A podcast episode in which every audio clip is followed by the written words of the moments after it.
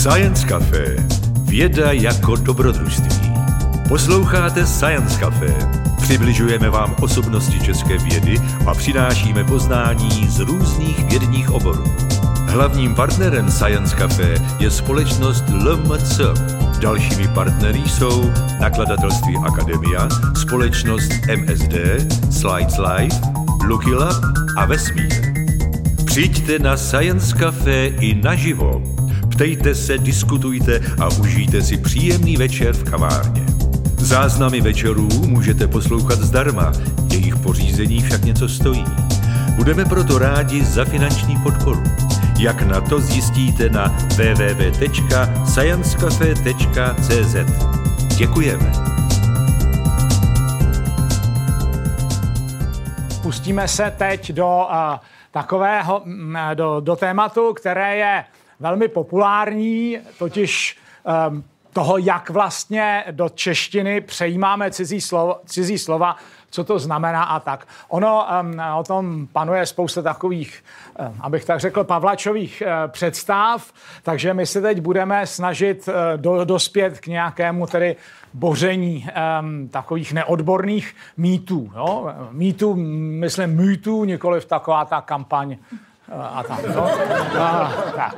A, takže budeme mluvit o přejímání slov e, trošku jinak, nikoli z takové té sentimentálně um, romantické z takového sentimentálně romantického pohledu, jak to bývá, ale podíváme se na to trochu lingvisticky. No vám nabídnu takový lingvistický pohled a vy si pak vyberte, co budete chtít samozřejmě. Takže s čím musíme začít je to, že se podíváme, k čemu ten jazyk vlastně máme. K čemu, proč vůbec máme jazyk? Šo? Tak uh, my ho máme proto, aby za prvé, no primárního funkce proto, abychom se domluvili. My se musíme nějak dorozumět. Kdybychom byli sami na pustém ostrově, tak uh, žádný jazyk nebudeme potřebovat.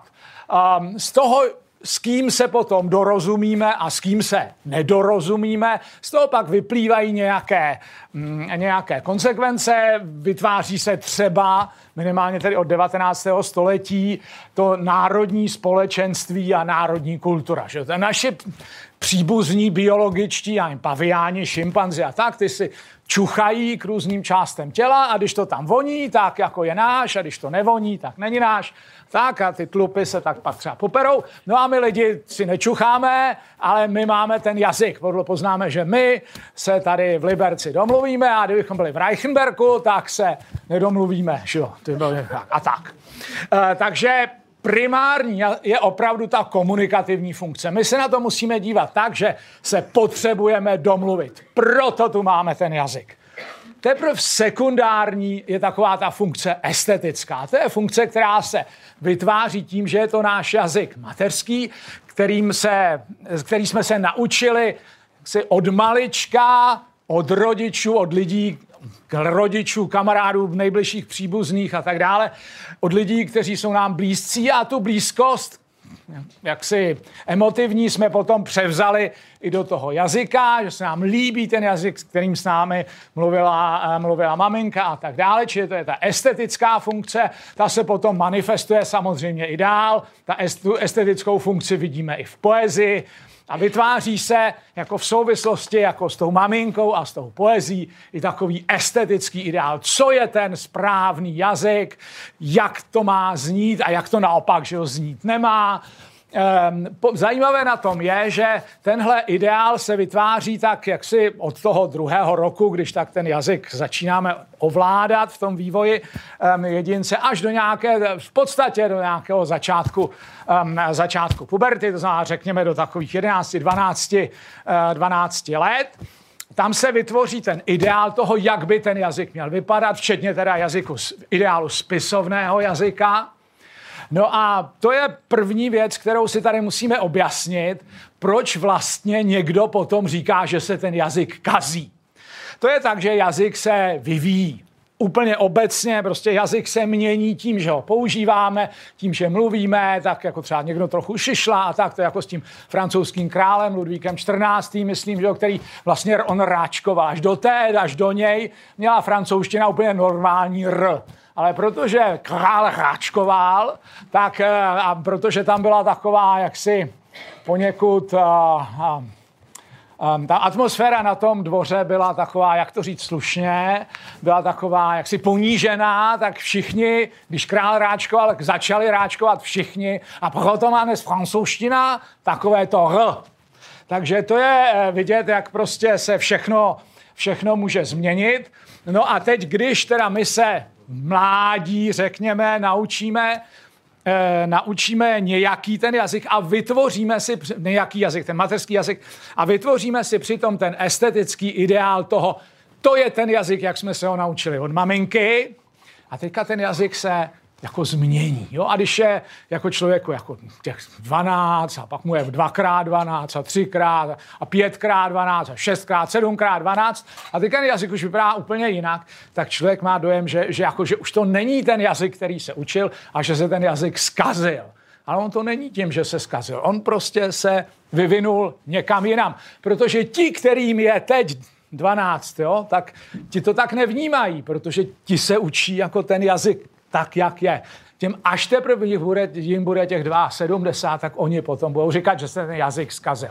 Ale tak to není, ten jazyk se nekazí, jazyk se mění. Jo? Kdybychom se podívali na to z této perspektivy, tak že jazyk se zaprvé mění, to si můžete všichni oskoušet. Um, najděte si třeba nějaké husové spisy, eh, jak si v, originá, no, jako v originále ve smyslu v originálním přepisu. Tak až na některé odborníky tady v publiku si dokážu, jako troufnu si říci, že asi nebudete úplně všichni všemu rozumět. Prostě proto, že hm, ta husová čeština byla opravdu výrazně jiná, ale to, to není tak, že se ta čeština zkazila. Ona se prostě proměnila. Ještě víc bych to ukázal na takovém příkladu, že za takovou klasickou nejlepší češtinu se pokládá vždy čeština humanistická, řekněme čeština Bible kralické. Ovšem Hus, kdyby, eh, nebo lidé Husovy doby, kdyby viděli češtinu doby kralické, tak zapláčou, neboť tam už prostě není aorist a není tam uh, až na nějaké výjimky duál a není tam spousta věcí, které, a je tam naopak spousta jako germanismů. Víte sami, že Hus protestoval proti germanismům, nelíbilo se mu třeba slovo knedlík a velmi bojoval za to, aby se říkalo šiška a nikoli knedlík a tak dále. Ale jako bojoval i teda za rozumné věci, jo. To, to, to je jenom takový, uh, to je takový, třeba, aby se místo, třeba se mu nelíbilo, že místo zástěra se říká shorts. No tak my dneska pořád říkáme zástěra. Toto německé šurce uh, nějak jsme vytlačili z toho jazyka. Takže ono je to takové uh, jako ne, nejasné.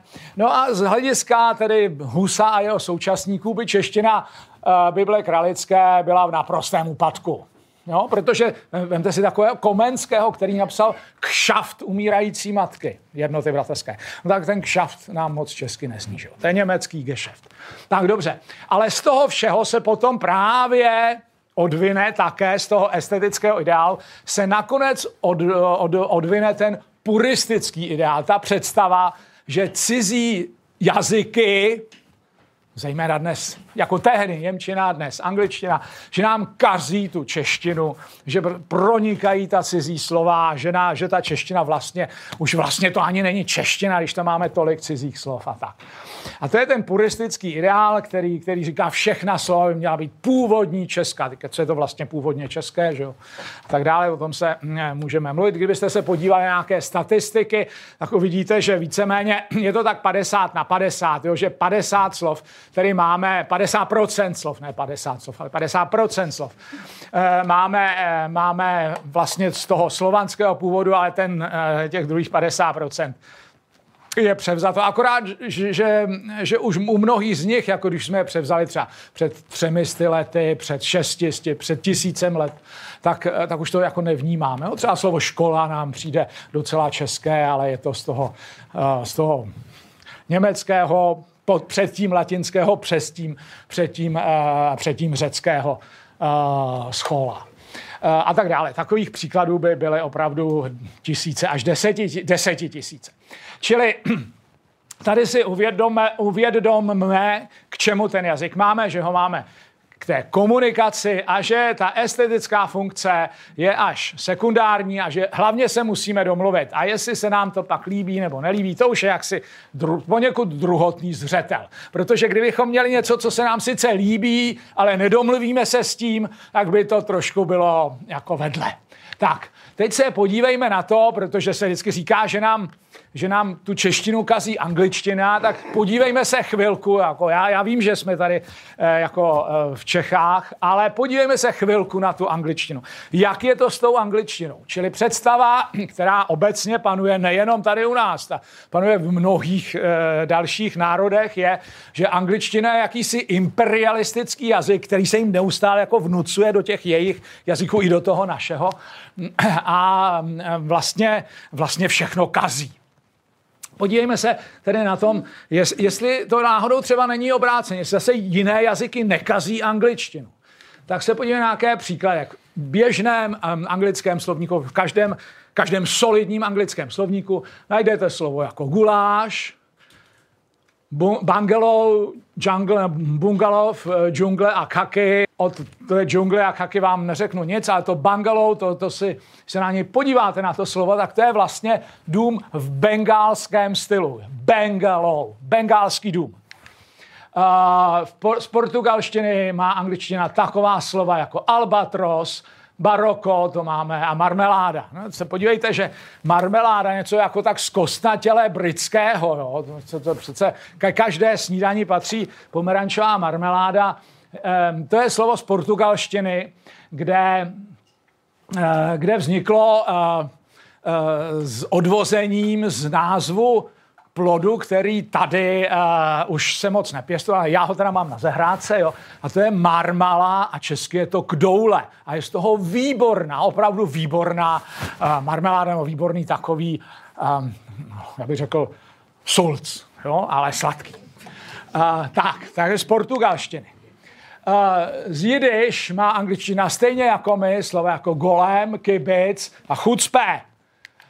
Um, z norštiny, když angličané dorazili potom na nějakém výletě eh, do Norska, tak viděli takové věci, které doma nemají. A to byly třeba fjord, no kraken, to nevím, jestli ho viděli, ale tak třeba o něm slyšeli aspoň. A, a lyžeš, jo, to taky jako v Británii se předtím moc neližovalo. Z čínštiny tam je to ještě zábavnější, protože pokud marmeláda byla zkostnatěle anglická, tak ještě zkost, daleko zkostnatěle, byla nejskostnatěleji anglička, anglická, anglické, anglický je čaj. Jo? Takže slovo tea je vlastně je z čínštiny, z jižních dialektů čínštiny. Ještě se k tomu vrátíme a, a, a ginseng, což je český ženšen. No, tak slyšíte, že je to podobné. No, když už jsme tak daleko, jak se trošku jako vraťme. V Americe, zejména v Americe s jejich kuchyní je, um, aby to mělo vůbec nějakou chuť, tak potřebují ketchup, nebo teda ketchup, což je ketchup, je jakási thajská červená pálivá omáčka. Ale pojďme zpátky eh, do střední Evropy. V angličtině máme i další krásná slova, jako třeba kindergarten nebo schadenfreude. Opravdu jako to zase, podívejte se, to eh, jako kindergarten je školka a schadenfreude je český škodolibost. Jo, ale vidíte na těch, já jsem vybral taková slova, která, si myslím, eh, ten německý původ zdá se mi nezapřou a připadá mi, že v Liberci by to mohlo jako být patrné. No, ale podívejme se i do slovanských jazyků, neboť angličtina přebírá z jazyků slovanských a některá slova jsou vysloveně zábavná. Něco jako quartz, to dobře, ale pogrom je, je slovo pravděpodobně z ruštiny, ale my starší, kteří jsme se učili rusky, tak my víme, že tam, kde má čeština H, má ruština G a tam, kde má ruština G, má čeština H. Takže pogrom je prostě obyčejná pohroma. Jo, místo toho G si dejte H a je pohroma. slovo vodka eh, opravdu působí trošku slovanským dojmem, ale nejlepší um, anglické slovo, které znám a které miluji, je černozem. V každém dobrém anglickém slovníku najdete slovo černozem. Tak já si myslím, že je tady vidět, že tu angličtinu přece jenom že, jí jako, že jsme trošku nespravedliví, alespoň jedním směrem. Jo? Že ona nám možná leze jako do té češtiny, němčiny, francouzštiny, co pak, cokoliv. Ale na druhou stranu zase je jako relativně liberální, že i ona jako přijímá, um, přijímá cizí slova. Opravdu všechna ta slova, která jsem, a samozřejmě mnoho dalších, všechna ta slova a mnoho dalších um, uh, najdete v každém solidním slovníku. No, včetně, opravdu včetně té černozemě. Tam mě teda fascinuje, musím říct, to je slovo, které pokládám za mimořádně zábavné. E, jak ono to vlastně jako s tou, e, s tou e, angličtinou je. To je totiž zajímavé, i trošku hezky se říká, že angličtina je germánský jazyk, ale ono je to, ono je to ve skutečnosti, ono je tak jako germánský jazyk. No, podívejme se na to, jak se, vždycky, jak se jako ve Velké Británii, v Anglii, teda v té části, ale ono je to spojené, jak se tam vlastně kdy mluvilo. Podívejme se na ten vývoj angličtiny, jak vůbec vznikla angličtina. To není takový germánský jazyk jako, jako němčina, švédština, dánština a tak dále. Ta angličtina má opravdu velká specifika a v podstatě by se dalo říct, že jestli angličtina jako nějaký jazyk kazí nějakým půjčováním, tak, tak ona je sama totiž značně skažená už od samého svého počátku. Původně, původně, řekněme, kolem nějaký, nějakého roku, co já vím, 500, jo, co se tak dá jako dohledat, tak se e, v Anglii, teda vynechme Skotsko a Wales, mluvilo keltsky. Jo, to bylo to původní obyvatelstvo. Pokud e, někdo e, ne, Velké Británie, pokud, oni jsou na to někteří ještě hrdí, e, to Kelt, vlastně, pokud někdo sledujete fotbal, tak víte, že nějaký klub Celtic Glasgow, tak jsou vlastně glasgowští Kelti, že jo, Celtic. Jo, čili to bylo původní obyvatelstvo. No ale pak tam v pátém století pot, potom teda eh, připluli nějaké divoké severské kmeny. Eh, v podstatě to byly něco jako vikingové, a um, to byli Anglové, o nich se jmenuje um, Anglie, že jo, Jutu a, a Jutové a Sasové, to byly tři velké, tři velké skupiny nájezdníků, kterým jako se tam na tom severu v podstatě jim tam bylo zima, tak se vypravili jako víc na jich a e, že tam jako bude lepší, lepší počasí, tak po těch Anglech se jmenuje ta Anglie a po těch Sasech, jestli, se, jestli jste se učili anglicky, tak si budete pamatovat, že v angličtině existuje takzvaný saský genitiv. Tak to není saský tady z Drážďán, ale to je saský poděle Sasek. To jsou úplně jiní, jiní sasové. Jo? To jenom se jmenují stejně, ale jsou to jiní sasové. Tak, um, čili tam se, co nastalo samozřejmě, že, že se ty jazyky smíchaly už tehdy. Čili k tomu pátému, šestému století už se mluví jakousi míchanicí kelčtiny a v uvozovkách germánštiny. Jenže to nebyl všem dnům konec. Jo. V roce 1066 byla bitva u Hastingsu, kdy um, další takový, takový jako severští um, nájezdníci, ovšem teďka je potřeba rozlišovat. To byli jako geneticky severští nájezdníci, protože to byli Normani, kteří byli, byli Normani, tak byli v Normandii, to je dneska ve Francii, že jo? Jako při, zatímco ty uh, anglové, jutové a sasové se usadili v Anglii, tak jako přes kanál se někdy v té době usadili také další nájezdníci, kteří ale se zcela pofrancouzštili co se týče kultury, jazyka a tak dále. Čili oni byli geneticky, gen, Vilém dobyvatel byl geneticky viking, ale jazykově to byl francouz. A co se stalo, když on tady mm, eh, porazil Herolda bitvě u Hastingsu, no že vz, on tentokrát to jako vzal už jako pořádně jako od podlahy, že tu vš, Herolda všechno to jeho dvůr a šlechtu všechno to mm, všechno to buď donutili k emigraci a kdo neemigroval, tomu prostě usekli hlavu, že jo? Čili tam se vytvořila nová vrstva, úplně nová vládnoucí vrstva, po tom roce 1066 v Anglii a vytvořili se tím pádem, protože ti noví pánové mluvili vlastně francouzštinou, starou francouzštinou, francouzštinou té doby, tak se ten, ten, to jazyk, ten jazyk, ta společnost se vlastně jazykově rozdělila. Oni samozřejmě jako vybili jen tu šlechtu, ale poddané si nechali, protože kdo by na ně pracoval. No a to je vidět v té, v té angličtině dodnes vlastně, protože řekne, řekněme, že my máme, podobně to i v jiných jazycích, my máme vepře třeba a vepřové, máme, máme, měli jsme Dobře. Máme hovězí maso, což to hovězí, se podíváte na slovenštinu, je hovédzie. To je odvozené od slova hovado, které jako dnes už má jako špatný odstín, ale ještě před stolety. To bylo běžný výraz pro, mm, eh, pro skot, eh, pro tady kravičky a tak dále. Já mám doma takový starý časopis eh, nebo prospekt z nějakého z nějaké, z nějaké agrární výstavy, kde je taková kravička vyfocená, pod tím je napsáno ementálské hovado. Jako jo, že, že kravička eh, z údolí Emenu a tak dále. Čili my máme, hově, máme, máme ho, měli jsme hovado, máme, uh, máme hovězí, máme skopce, dnes už tedy asi jenom na obloze, nicméně historicky samozřejmě skopec byl, byl vlastně tedy berán, takže máme skopce a skopové. To též platí pro Němčinu, to též platí pro francouzštinu, pro italštinu, ale pozor, angličtina ta to má jinak. Že? Ta má pork, jako vepřové, a pig je to prase. Jo, a to je proto, že vlastně, a, a má beef, to je to hovězí, a má cow, to je ta kráva. A, a má mutton, což je to eh, skopové, a, a má sheep, což, je, což jsou ty ovce.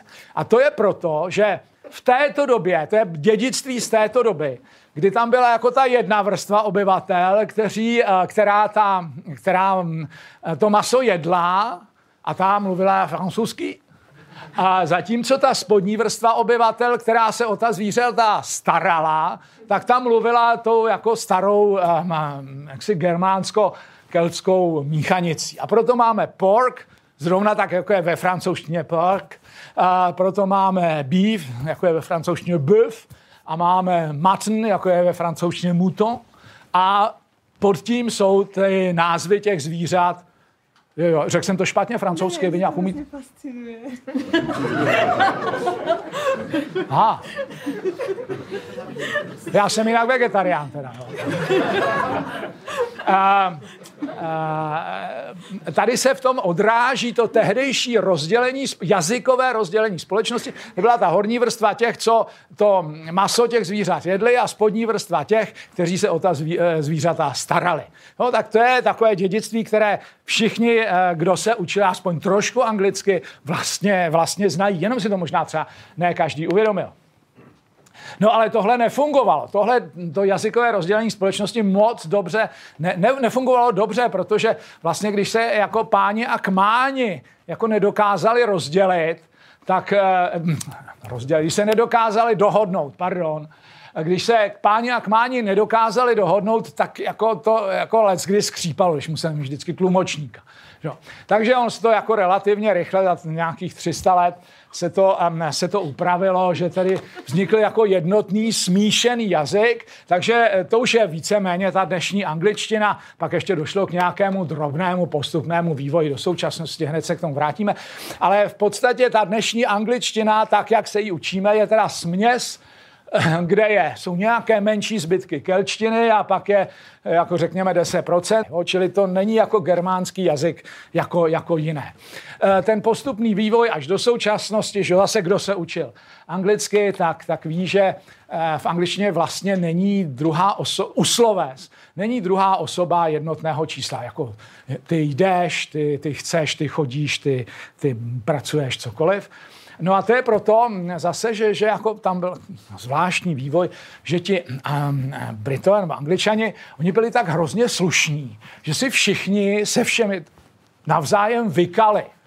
Um, takže sice nějaké to thou art, ty, ty jsi, tam sice kdysi bylo, ale prostě protože to nikdo nepoužíval, protože každý byl slušný a i jako nějakým prostě harantům na ulici, že jo, prostě se vykalo, vždycky se vykalo, tak postupně jako ta druhá osoba jednotného čísla úplně jako odešla z toho jazyka s jednou výjimkou. Um, protože ke všem byli tak slušní a ke všem měli takový jako zdvořilý vztah, ale um, v modlitbě si s Pánem Bohem eh, dodnes uh, tykají. Jo, čili uh, jako v modlitbách pravděpodobně teda také z nějaké té sentimentality, z, toho, z té nechuti jako měnit eh, to znění těch modliteb. Tam se používá teda ještě pořád druhá osoba, uslovec druhá osoba jednotného čísla. No, ale eh, prostě vlastně jinak se vždycky používá eh, ta druhá osoba množného čísla vlastně zdvořilostní, zdvořilostní plurál. Je to jako kdybychom my všem začali najednou vykat, no tak by se nám ten druhý, ta druhá osoba jednotného čísla taky ztratila. Takže takhle to vypadá s tou angličtinou, která v podstatě si myslím, že, eh, že je vlastně docela skažený jazyk a že každý jiný evropský jazyk je z tohoto hlediska čistší. Ale co to znamená? Že? Neznamená to nic, protože jak víme a z každodenní zkušenosti, tak s angličtinou se dá docela dobře domluvit. A to je ta zásadní funkce toho jazyka. Tak, Um, ještě než se jako pustíme do dalšího, tak um, já bych jako zase teda um, se trošku pustil do toho, uh, do toho, co by se stalo, kdybychom neměli cizí slova. Jo? Jaká čeština by byla v rámci takového toho obrozenského puristického ideálu neskažená. No, tak jak by to, jak by to třeba vypadalo? Um, takové snahy tady byly, oni tyhle snahy tady existovaly a to bych chtěl říct to není vynález národního obrození, jaksi pošetilci, kteří, uh, kteří uvažovali v tomhle smyslu, žili už uh, jako dlouho předtím, jako prvním takovým, uh, už jsme tady na to narazili, nebo prvním takovým známým, oni asi byli ještě i nějakcí neznámí, ale prvním takovým známým byl Jan Hus. A to je dlouho před národním obrozením.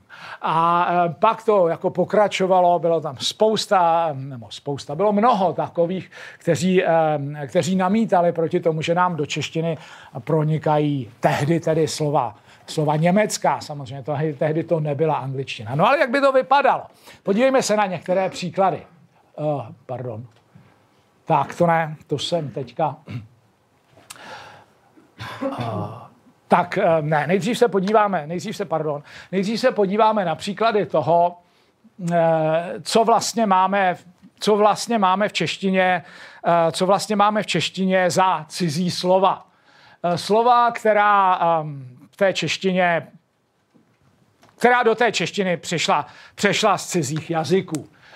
Takovým e, jako jedním takovým pěkným příkladem, který vlastně vydáme v novinách velmi často, je slovo lídr, dokonce i slovo lídrině už často najdete, e, přechýlené. E, bylo to populární zejména v době, kdy Miroslava Němcová se věnovala vedení ODS. To je, to je slovo, které má vlastně docela takovou jako zajímavou historii že um, po těch generálních tajemnicích a tak jako uh, se všechno vrátilo do normálu, ale bylo těžké používat slovo, které předtím, nebo dejme tomu do roku 1938, bylo normální v češtině a to slovo vůdce. Ale když si teď před, jako ta, abych tak řekl, ta druhá světová válka nám to, tomu slovu vůdce přidala takový um, jako odstín poněkud, eh, poněkud nesympatický. No a v tomhle smyslu prostě nemůže dnes uh, předseda, nebo já nevím, prostě vedoucí představitel, abych jako snad eh, nezabrousil do něčeho konkrétnějšího, nějaké strany politické nebo nějakého politického uskupení o sobě říci, že on je vůdce. Protože to by vyvolalo asociace které by mu asi nebyly milé, tak se muselo hledat hledat cizí slovo, no a vedoucí to taky nemůže být, že ten je v samoobsluze nebo tak, takže, takže se potom půjčilo slovo lídr a dokonce už se píše i česky.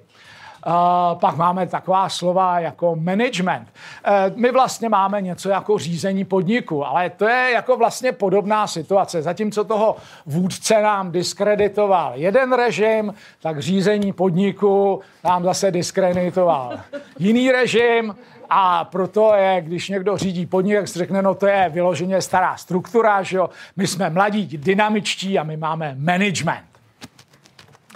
Uh, pak máme um, slovo skinhead. Uh, slovo skinhead uh, prostě um, bohužel je to tak, že nám se skinheadi nějak jako zapletli do života a my o nich potřebujeme komunikovat. No a nemůžeme, nemůžeme říct, čeho, že každý, kdo třeba nemá vlasy, tamhle vidím kolegu svého spolužáka z gymnázia, že a já třeba nemůžu říct, že tenhle pán je skinhead, i když třeba nemá vlasy. Že? No. Jo, to teda doufám, že není. a, a, takže prostě si na to nemůžeme říct, že, že Karel Hála třeba, jestli ho si ho pamatujete, byl skinhead. Že jo? Takže musíme si jako uh, si musíme vytvořit zvláštní slovo pro zvláštní typ plešatců, že jo? abychom je odlišili od těch normálních. A tak si můžeme buď to teda něco jako vymýšlet umělé, a nebo uděláme tu přirozenou věc, že si řekneme, odkaď k nám přišli, že jo, tyhle ty, no, aha, aha, a tam se jim říká takhle, tak my si to slovo půjčíme a budeme taky říkat skinhead. A tady už to trošku, jako myslím si, prosvítá to, co vlastně chci říct. Pak máme třeba tuning, jo? to znamená, že někdo jak um, jako upraví to auto, aby já nevím, bylo barevnější, nebo já nevím, jak blikalo, nebo jezdilo rychleji, nebo cokoliv. No, prostě nějak jsme to předtím nedělali a teď se to dělá, tak, tak se to převzalo i s tím, i s tím slovem. Eh, ale abych, abych pořád jako nenapadal jen tu angličtinu, myslím, to, to je první věc, že teď jsem uvedl až do toho ombudsmana jsem uvedl do toho ombudsmana, jako dopřed toho ombudsmana. Jsem uvedl, jsem uvedl příklady, které, které opravdu eh, jsou nějak z angličtiny, ale ombudsman, i když se tak skoro tváří, tak není z angličtiny. To je slovo, které jsme převzali ze švédštiny. A zrovna tak, jako máme lídra a lídrini, tak skutečně už máme dnes i ombudsmanku. No a to je to, je to švédské slovo. No a pak máme celou řadu výrazů, to je další věc, kterou si musíme uvědomit, že my přejímáme mnoho slov z anglického jazykového prostoru, protože z toho anglického, z toho anglického prostoru přejímáme, přejímáme věci, uh, technologické, případně, uh, případně uh, ekonomické, věci, které jsou užitečné, nebo které se nám nějak líbí, které jsou nám nějak sympatické, nebo je nějak prostě potřebujeme ale pak je taková celá široká oblast věcí, kde se ten anglický prostor jaksi kvalitou svých produktů um, neproslavil. A to je kuchyně. Pravda, máme ten hamburger, ale tak to jsme teda přejali, ale jinak opravdu tam není odsud, co... On ani ten hamburger by nebyl, ale tak to se nějak stalo. Ale máme celou řadu um, jako věcí, kde, kde jsme to přejali od těch, kteří doopravdy umějí jako připravit nějaké chutné jídlo. Takže máme z francouzštiny croissant, ze španělštiny salsu, z italštiny vermicelli, a jako teda tam vermicelli, a teďka by toho mohlo být, že jo, tak víte, tak jak to, jak to je, že jo, tak rigatony a lasagne a, a farfale a teďka prostě by toho bylo spousta, že jo, těch různých těstovin, jo. My starší pamatujeme, že, jo, že za dob našeho mládí byly nudle, špagety a jako zvláštní pochoutka školních jídelen bývala kolínka. A, a teď jako tohle všechno jako dorazilo na pulty našich prodejen, do regálu našich prodejen a musíme to, musíme to nějak pojmenovat. No tak jako já nevím, jestli bychom prostě, no mohli bychom místo farfale třeba říkat motýlci, jo, ale nějak asi, asi je to tak jako lepší, že jsme to nechali, jak to je. Jo, čili máme spoustu věcí, máme až z japonštiny, máme sushi, že jo, a tak dále. Prosím, mo- Motýle místo Motýle, no tak dobře. No, já, já teda nechci, já jenom lingvistická poznámka k tomu, jo? Lingvistická poznámka k tomu. Jako lidi se hrozně smějou, jako když někdo řekne motýle, což je samozřejmě pěkná blbost, jo? Ale na druhou stranu jsem od mnoha z Čechů slyšel říkat sandále, jo, což je úplně to stejné. Jo. Takže pozor na to, abychom neměli máslo na vlastní pleši. No, má být sandály, samozřejmě. Tak, pak, čili tohle jsou slova, která ještě stále vnímáme jako velmi, velmi cizí. Ale podívejme se na slova, kde jako tušíme, že tam, že tam a to jsou slova, která my starší aspoň je vnímáme jako cizí. No prostě proto, protože nejs, my jsme si je nenaučili do těch našich 12 let. To jsou slova úplně nová. Jako. Ty, ta slova nezapadají do našeho jazykového ideálu. No a teď e, si uděláme další sloupeček, kde budou slova, se kterými i my starší už jsme vyrostli, a, ale na druhou stranu jako cítíme, že tam nějaký ten cizí element je. Třeba tohle slovo, které snad třeba, třeba ho nečteme trénink, že čteme ho trénink, nikoli v trénink. A je tam teda to měkké i pono. Tak jako co s tím, že No to asi znamená, že je to slovo nějak, nějak cizí, jo? Máme slovo sport, jako nezní moc české, a ta hlásková skladba je taková divná, že? Máme slovo auto. Slovo auto je, je podivné, protože tam je vlastně, my to, um, Ehm, když máte v češtině někde vedle sebe A a U, opravdu jako v českých slovech, jo, tak to nebude, tak to vždycky umíme rozdělit. Třeba naučit se, jo? neříkáme naučit se, ale naučit se. Jo, a neříkáme ale auto, říkáme auto. Jo? Protože v češtině jako nemáme dvouhlásku au. Je, jenom teda, když se klepneme. Jako, jo? Ale v normálních slovech, když vynechám citoslovce, nemáme dvouhlásku au, máme jedině dvouhlásku ou. No? Máme jedině dvouhlásku ou. Čili tam, kde je dvouhláska au, já musím dělat au, to. No? Takže je to skutečně dvouhláska, jako slovo auto je dvojslabičné, ne trojslabičné, není to auto, ale je to dvojslabičné auto a proto je hned vidět, že to je cizí slovo. Protože prostě au jako dvouhlásku my v češtině nemáme. Že?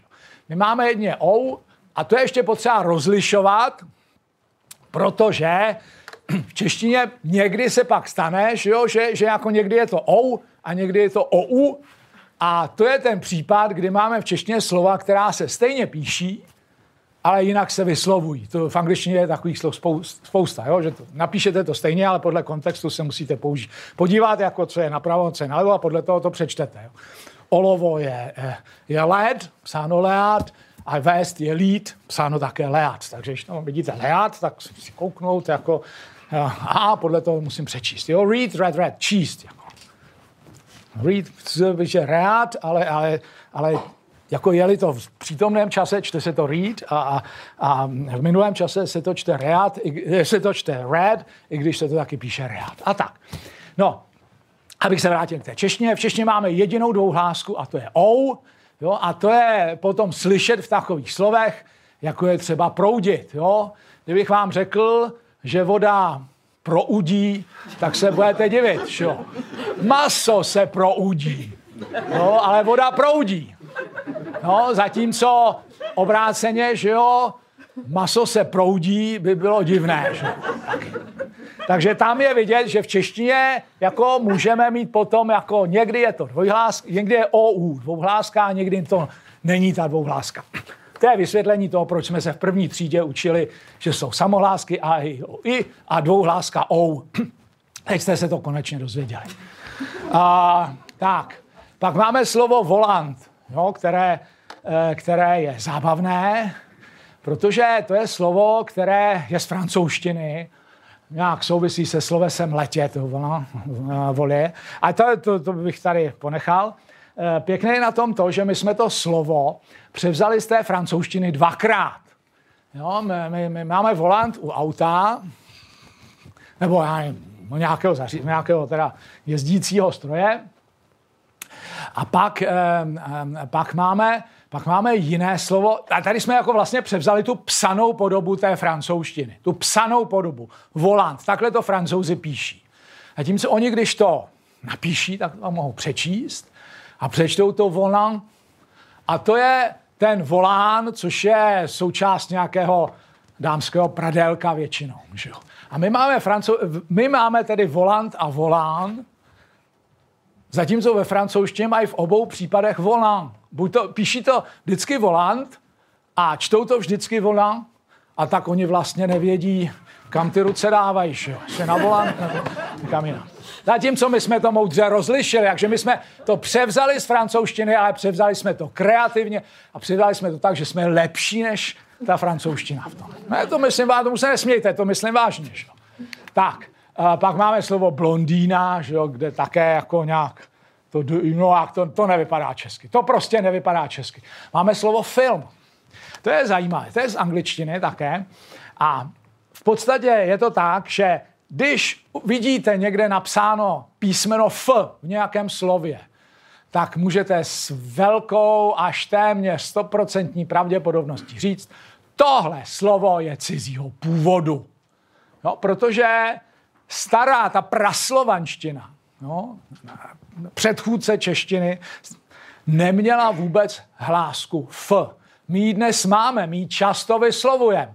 Říkáme, že třeba lev skákal přes konev a, a pak mu tekla krev a tak. A my tam to F jako často vyslovujeme, ale málo kdy ho píšem, protože aspoň kultivované publikum tady předpokládám, nebude psát lev s F na konci, že jo? jo tam píšeme V. Ale, ale to je proto, že stará, jako ta prastará čeština a praslovanština vůbec neměla ten zvuk F. To vůbec neměla. To tam neexistovalo. A oni měli také jiné V ovšem. Oni měli U. Oni měli U. Leu. Leu skákal přes koneu. Měli jako obouretné U.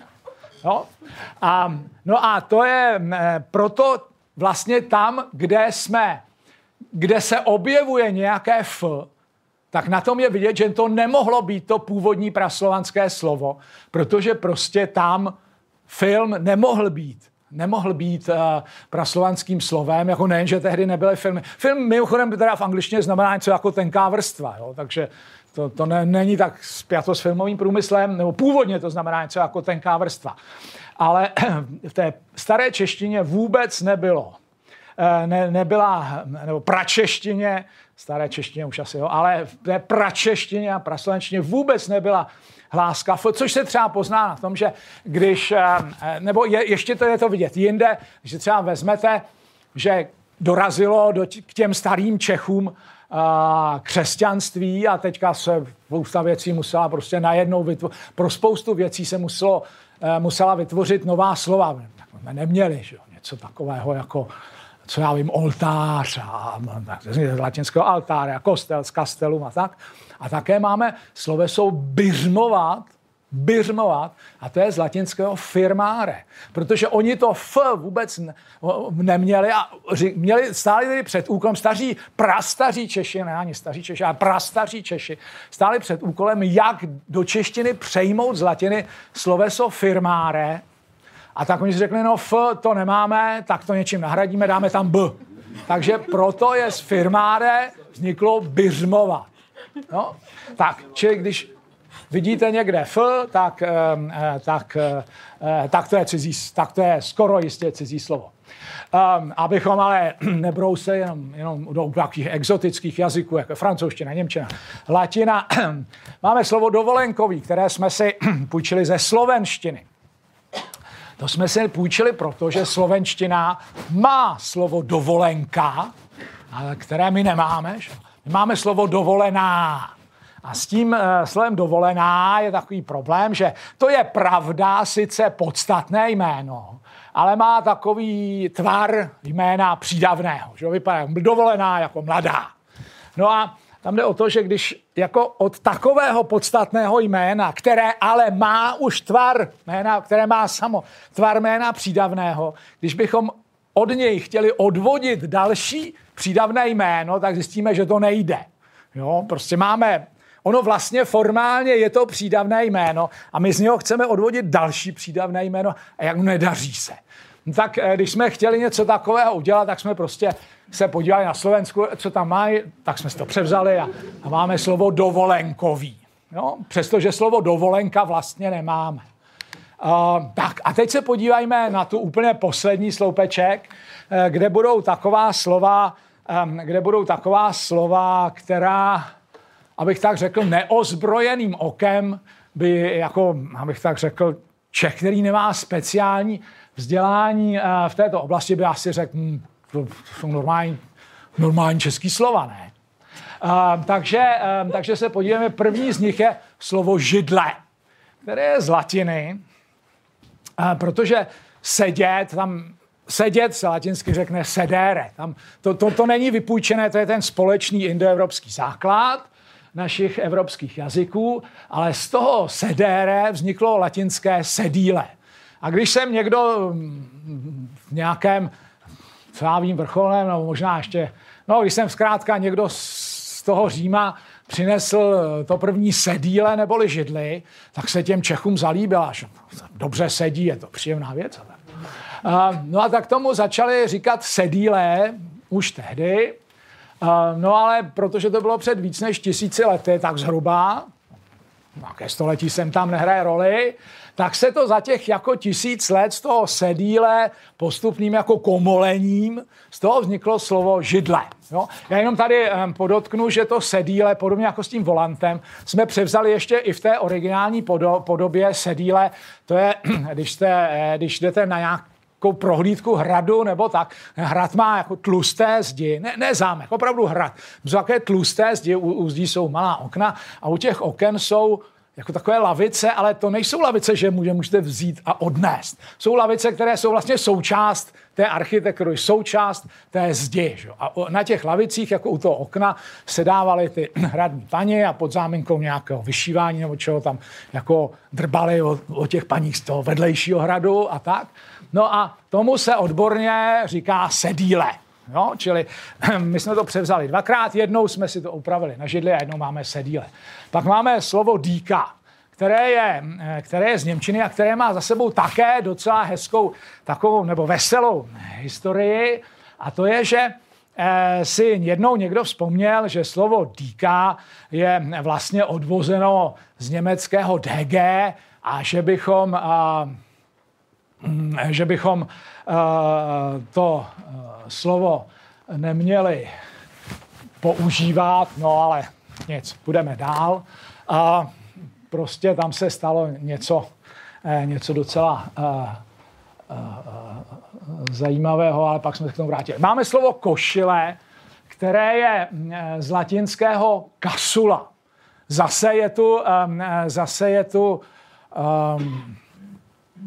zase je tu ten uh, latinský základ, Uh, protože kdybychom měli něco slovanského, tak budeme mít asi něco jako je, já vím, rubáška nebo něco takového. Um, a zase je tu to, že jsme to převzali ve dvou podobách. Uh, vypravte se někdy na nějakou katolic, slavnostní katolickou mši, tam si všimněte, že ten kněz na sobě bude mít něco, čemu se říká kasule. Jo, čili my jsme to zase převzali, uh, převzali uh, uh, ve dvou, uh, ve dvou podobách. Jednou jsme si to počeštili do podoby košile a jednou do podoby, do podoby kasula. Máme slovo škola, to už jsem tady zmínil, které je latinsky, vlastně z německého, německo-latinského, německého a je s vlivem latiny z toho šule nebo schola a, a, a původně tedy z toho, z toho a, řeckého schole. Tam je ta hezká historka za tímhle slovem, je, že schole původně v té staré řečtině znamenalo něco jako volný čas nebo oddych. No. ale, ale vyvinulo se to potom, vyvinulo se to o tom obráceně. A já možná o tom teda trošku promluvím. Tam jde o to, že ve starém Řecku uh, vlastně neměli jako takovou mechanizaci stroje, jako máme dnes. A veškerá práce, která se tehdy prováděla, byla jako se dělala lidskou silou, byla to práce manuální. Že jo.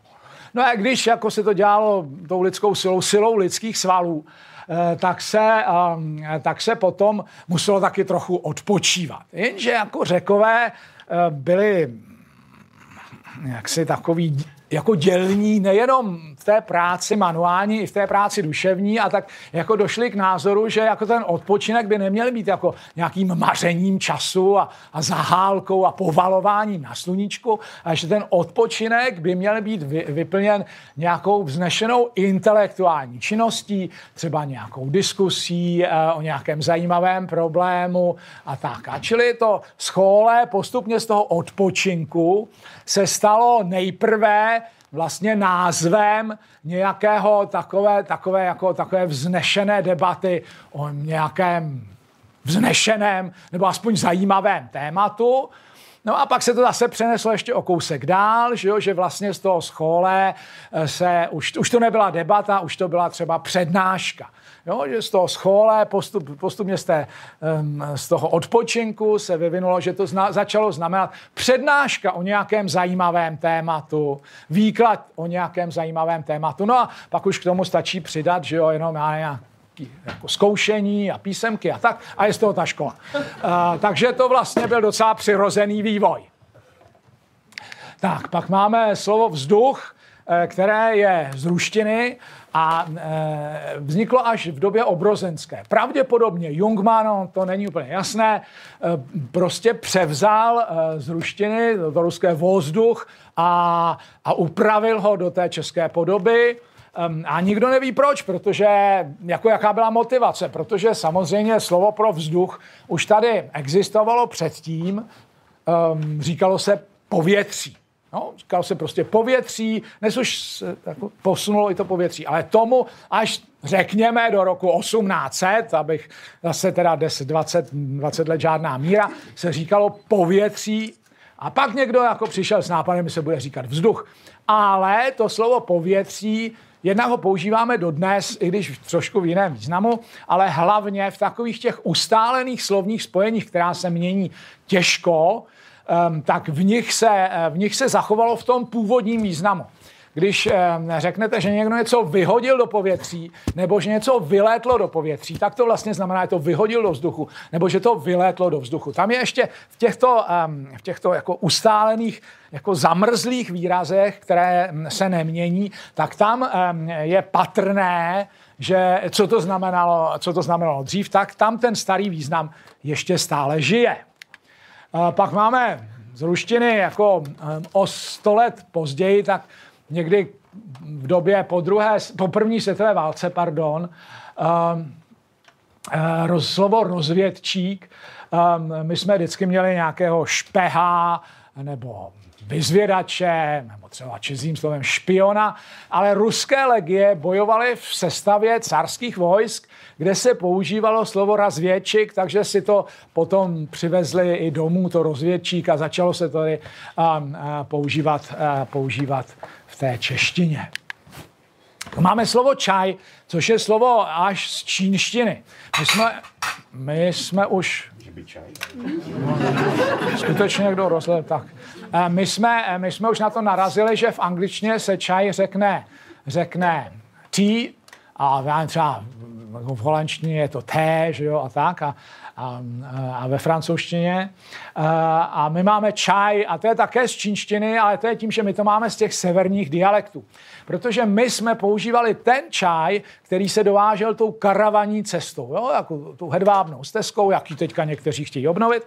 Um, a, um, a, a to byl čaj, který se pěstoval jako na sever od Yangtze, a tam v těch místních dialektech čínštiny se tomu říká čchá, zatímco, uh, zatímco v těch jižních dialektech, odkud si to vozili Britové a, další jako národy, které měly moře, to my jsme neměli, ten pravotec Čech, teda opravdu jako jsem tohle prokoučoval teda hodně, jo, ale uh, dobře, už je to tak.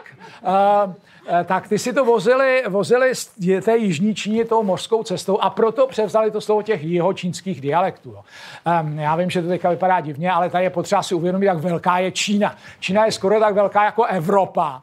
Jo, a, a říkat, že, že jsou to dialekty tak ono se to tak jako říká, jo, ale v podstatě to je tak na úrovni říkat, že jako polština a ruština, teda pardon, portugalština a ruština jsou dialekty jedné evropštiny, jako, jo, tak to jsou úplně jiné jazyky, proto oni taky potřebují pořád mít jako ty ideogramy, ty, ty obrázky, protože oni by se jinak nedomluvili. Jo. Oni si to napíšou. Když to neumějí domluvit, tak si to napí, tak oni to bude jako vycvičení, že si to napíšou na dlani a hned si, hned si porozumí. Takže to je jenom tak jako komentář k čínštině. E, pak máme slovo čaj, máme třeba slovo cíl, což je z Němčiny. Já se ještě vrátím k tomu, eh, k tomu slovu díka, tam jsem trošku zaváhal. Eh, tam, tam je to taková veselá historka ke slovu díka, jo? že si někdo vzpomněl, tak kolem roku, já vím, 1900, zase jsem tam eh, nějaké desetiletí, že to je slovo z Němčiny a že my na to přece máme krásné české slovo, slovo z německého DG, teda ta díka, a že my na to přece máme krásné české slovo, že bychom to říkat neměli, protože my máme krásné české slovo tulich. No, krátký, obou, krátký oboubřitý meč. Já chápu, že tady si pod tulichem už někdo jako představuje něco jiného, ale uh, když se ještě podíváte do Jiráska, jo, Jirásek ještě také používá slovo tulich.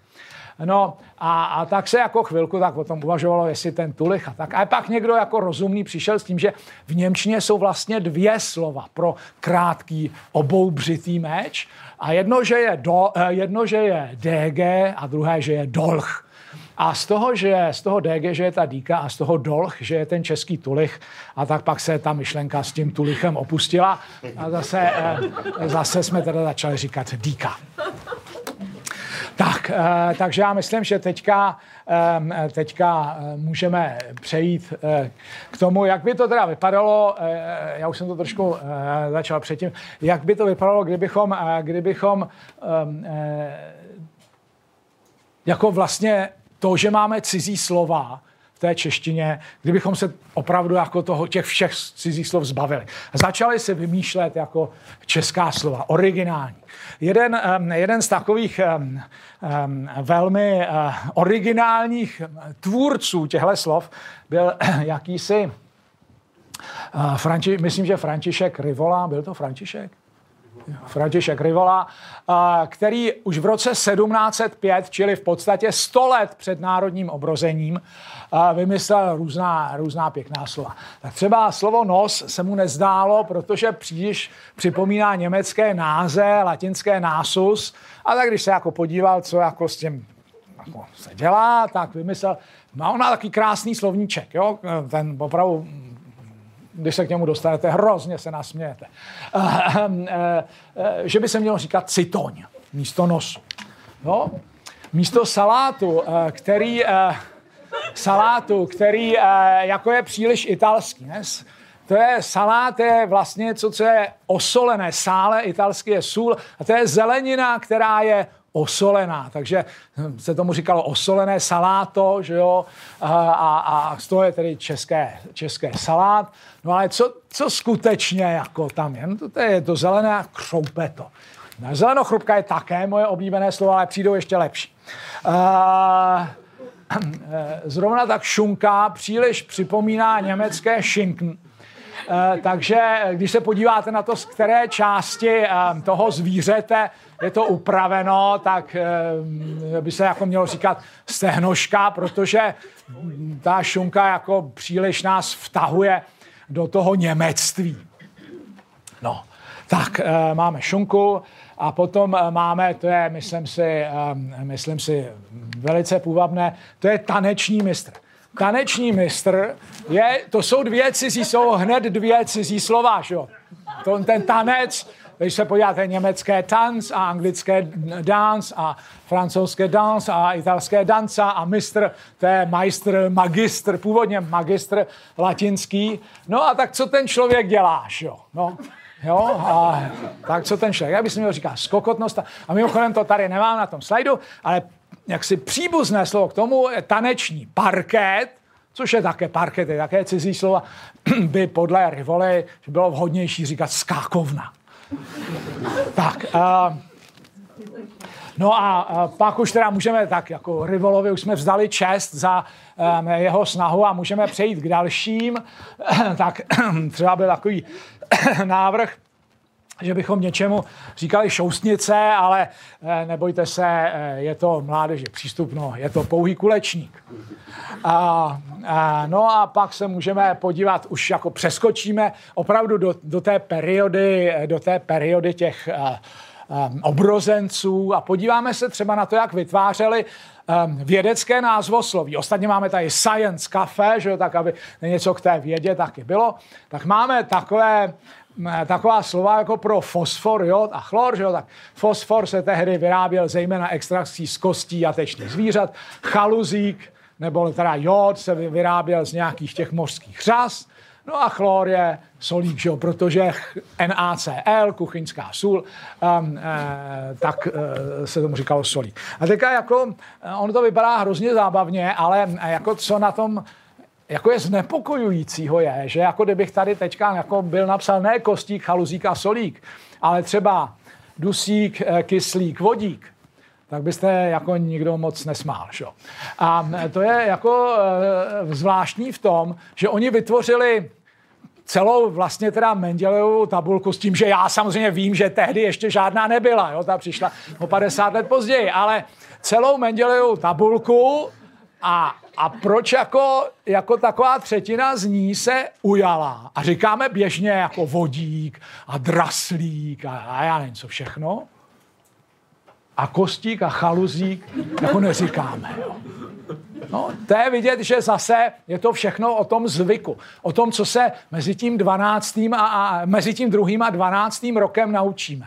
Kdybyste, kdybychom tady všichni, jak jsme tady, se prostě v té chemii naučili, jestli říká chaluzík, tak, tak jako co, jako, jo. Tak bych tady um, byl nudnej, že jo.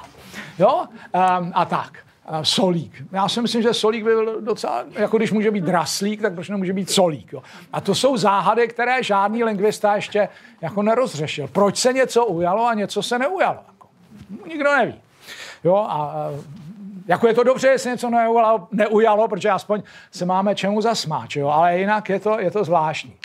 Ze stejné doby pochází uh, představa, že elektřina, která pochází z toho, je, kde to slovo tedy, ne ta elektřina, ale pochází z toho starořeckého e, slova elektron, což vlastně znamená jantar, protože první pokusy e, nebyly tření e, ebonitové tyče liščím ocasem, ale první takové efekty, které si tedy vykládali úplně jinak, bylo tření, e, tření jantaru, nevím čím, nějakým hadrem, už ze, staré, ze starého Řecka, tak, eh, tak my, co umíme rusky, víme, že rusky se blesk řekne molnia, eh, takže byl tady takový návrh, že by se elektřině říkalo mluno. Ale neříká se i tak. Pak posledním takovým eh, nápadem, nebo tedy posledním, který uvedu, je, je slovo rozvid že jo, televize. No a to je jako, jako zrovna tak zvláštní, to je totiž s tím rozvidem, je to skoro jako s tím kostíkem a chaluzíkem. Slovo rozvid, že Československá televize začala vysílat 1953, takže řekněme kolem roku 1950 se o tom začalo mluvit a také se začalo mluvit o tom, že bychom možná tedy mohli mít, mohli mít slovo rozvid. A neujalo se, říká se televize, přestože o nějakých 30 let dříve se úplně v pohodě pojalo slovo rozhlas. To se prostě pojalo, ujalo, zavedlo, dokonce se jmenuje Český rozhlas, nikoliv České rádio. No. no, to je prostě jak s tím chaluzíkem.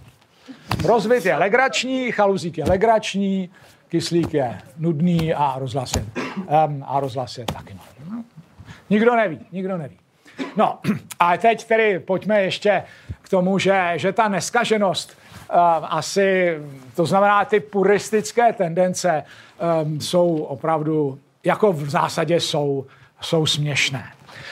Um, podívejme, se, podívejme se teď tedy na to, jak to, uh, jak to bylo. Uh, s obráceným pohybem. My jsme, teď jsme si ukazovali něco o tom, že máme cizí slova. Ale uh, Podívejme se teďka na to, jestli ta čeština také vyslala něco do světa, jestli cizí um, jazyky si půjčovali něco z češtiny. Tak um, skutečně jsou takové případy, pár si jich uvedeme.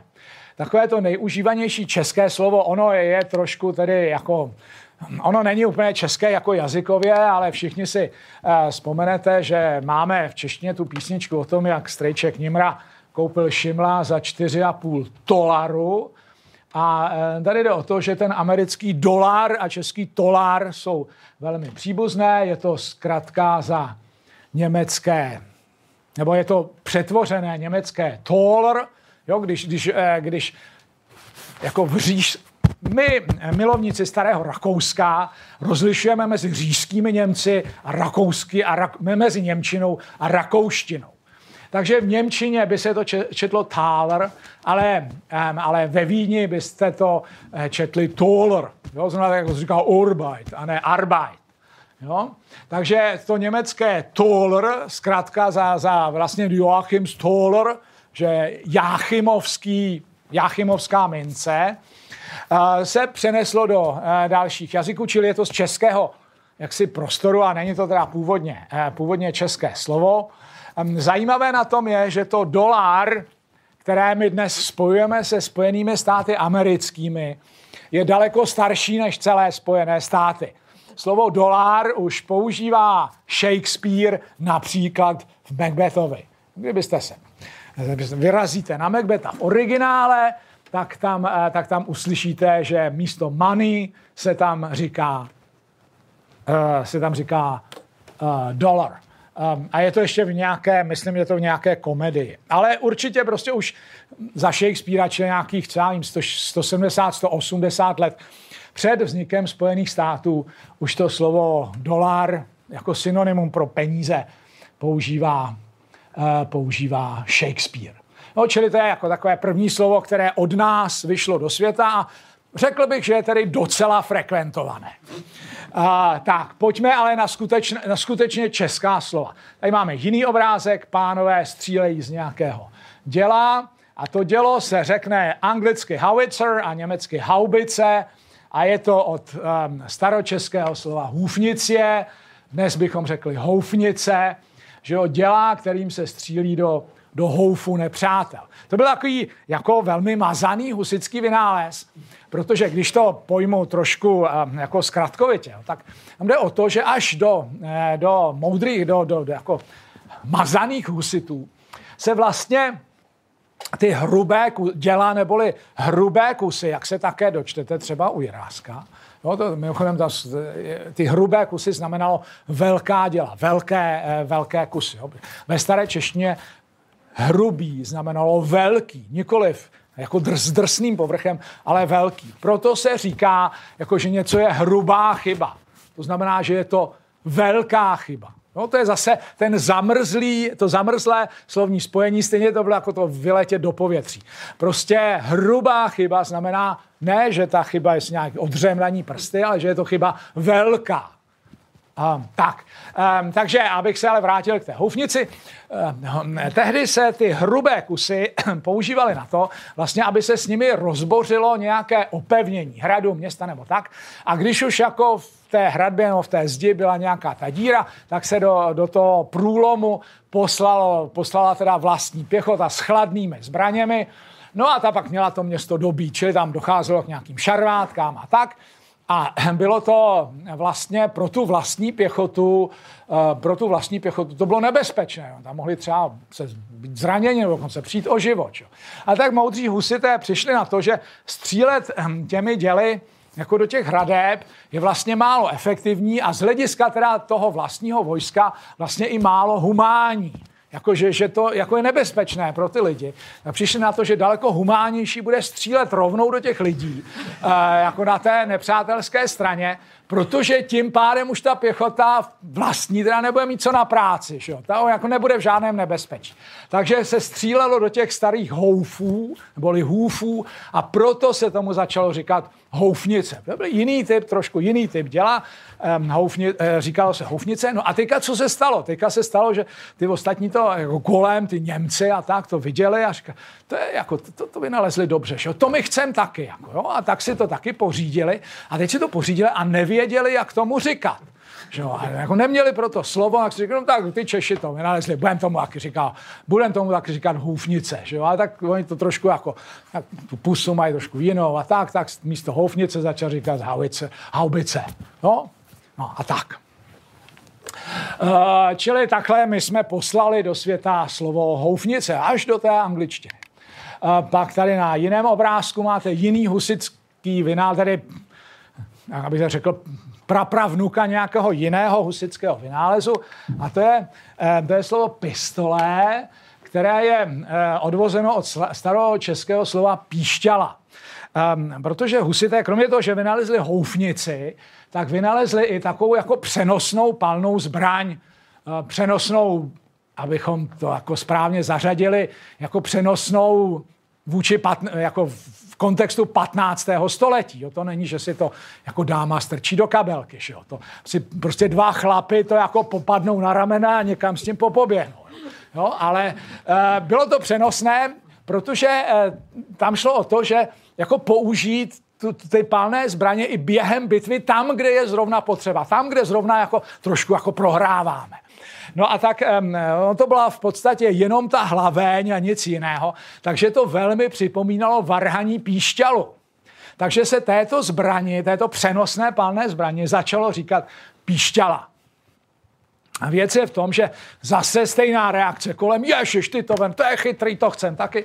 A, a, tak, ale jde o to, že my Češi jsme měli Jana Husa, takže jsme měli i háčky a čárky a oni kolem neměli žádného Jana Husa.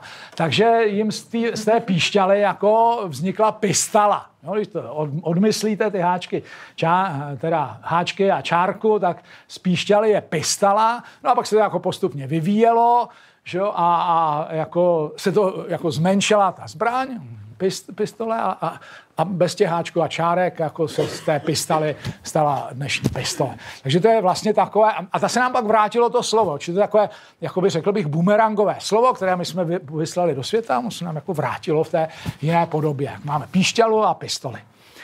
Um, tak, Jo, čili my jsme byli doby, kdy jsme byli velmi úspěšní, že jo, třeba na poli válečném jsme byli potom o nějakých 400 let později, 300 let později, úspěšní na jiném poli. A to bylo v době, kdy se vzmohla ze, rakouská, zejména teda vídeňská městská buržoazie, která, eh, která Eh, chtěla, si chtěla dobře žít a, a také v rámci toho dobrého života dobře jíst a tak eh, zejména v té, já jsem žil pět let, já jsem bydlel pět let ve Vídni, jo, takže můžu sám soudit o tom, jak Rakušanky umějí vařit a tak.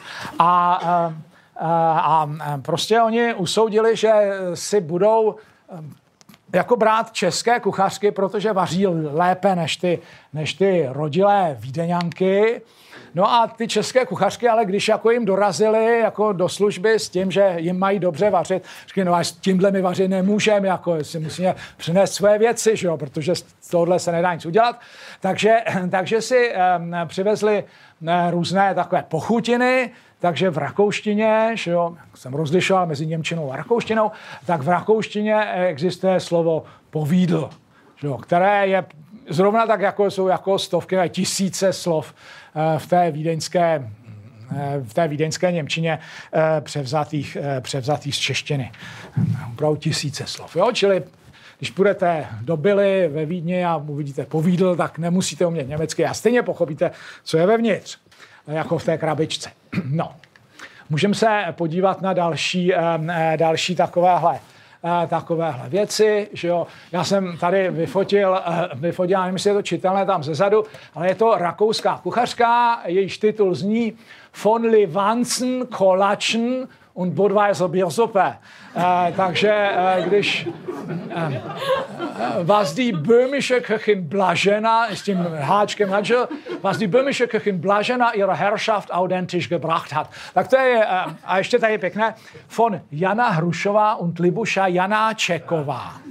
No, takže eh, tady je, to je jenom takové potvrzení toho, co jsem říkal předtím, že pořádné vídeňské kuchařky byly Češky, a to pak tam, že jo, jako kancléř Vranický a ministr vnitra Blecha a tak, jako, jak se tam všichni jmenujou. Uh, no, takže uh, Livancen, že jo, to je to těsto, které se vylívá, proto jsou to lívance, že jo, a kolačn, že jo, jsou, byly, protože měli formu kruhou, formu kola, že jo, když se to ještě nepeklo. Když se to ještě peklo v chlebových pecích, tak byly kulaté, že dnes už to pečeme jako ve čtvrhrané formě, protože to pečeme na plechách. Jo? Pozor, tady je potřeba dát pozor na to, na to správné skloňování slova plech, abychom to nespletli, protože koláče se dnes pečou na plechách, nikoliv na pleších.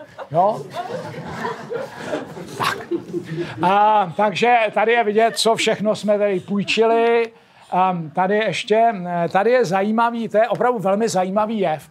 To je jev, kdy tam máte Topfen Golač, G a K. Oni jako v rakouské Němčině se nerozlišuje mezi, mezi znělou a neznělou. T a D a G a K a to je všechno jedno. Danke, tanke a, a tak dále. Jo. Golačn, kolačn, to zní všechno stejně. A tohle to je, jak to uvádím proto, jako abyste něco věděli o té rakouské Němčině, že tam je, jako, to je myslím jediný případ toho, já doufám, že třeba tady v Liberci že jo, je, je ta Němčina vlastně zajímavá.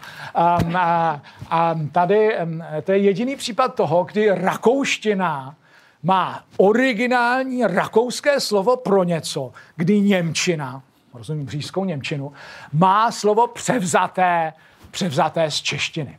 V Rakousku se tvarohu řekne Topfen. Jo, tvaroh je Topfen. A zatímco v Němčině je to kvark, jo, což je z českého tvaroh, jo, kde na začátku to jaksi nevyslovitelné tv, to zase oni neumějí, tam, a my zase neumíme, co jiného. To, no, a oni si to předělali, to tv si předělali na kv a ještě se to tak postupem času změnilo. A čili v Němčině se tvaroh řekne skutečně slovem vypůjčeným z češtiny, zatímco rakouština má originální rakouské slovo. Um, slovo pro tvaroh. A to, co vidíte na obrázku, když se podíváte blíž, tak tam je napsáno European Style Fresh Cheese Handmade in Vermont. A tam tady je vidět, že teda ten tvaroh jako přešel to slovo tvaroh přešlo jako přes Němčinu až do angličtiny tím, že tam, kde byla velká německá imigrace do Spojených států eh, nebo do, eh, do Austrálie třeba na Nový Zéland, tak tam, eh, tam si ty Němci přinesli sebou ten vynález toho tvarohu a pak to od nich jako všichni převzali. Až na to, že v Americe se to píše s tím Q na začátku a v Austrálii a na Novém Zélandu by se to psalo k dvojité V.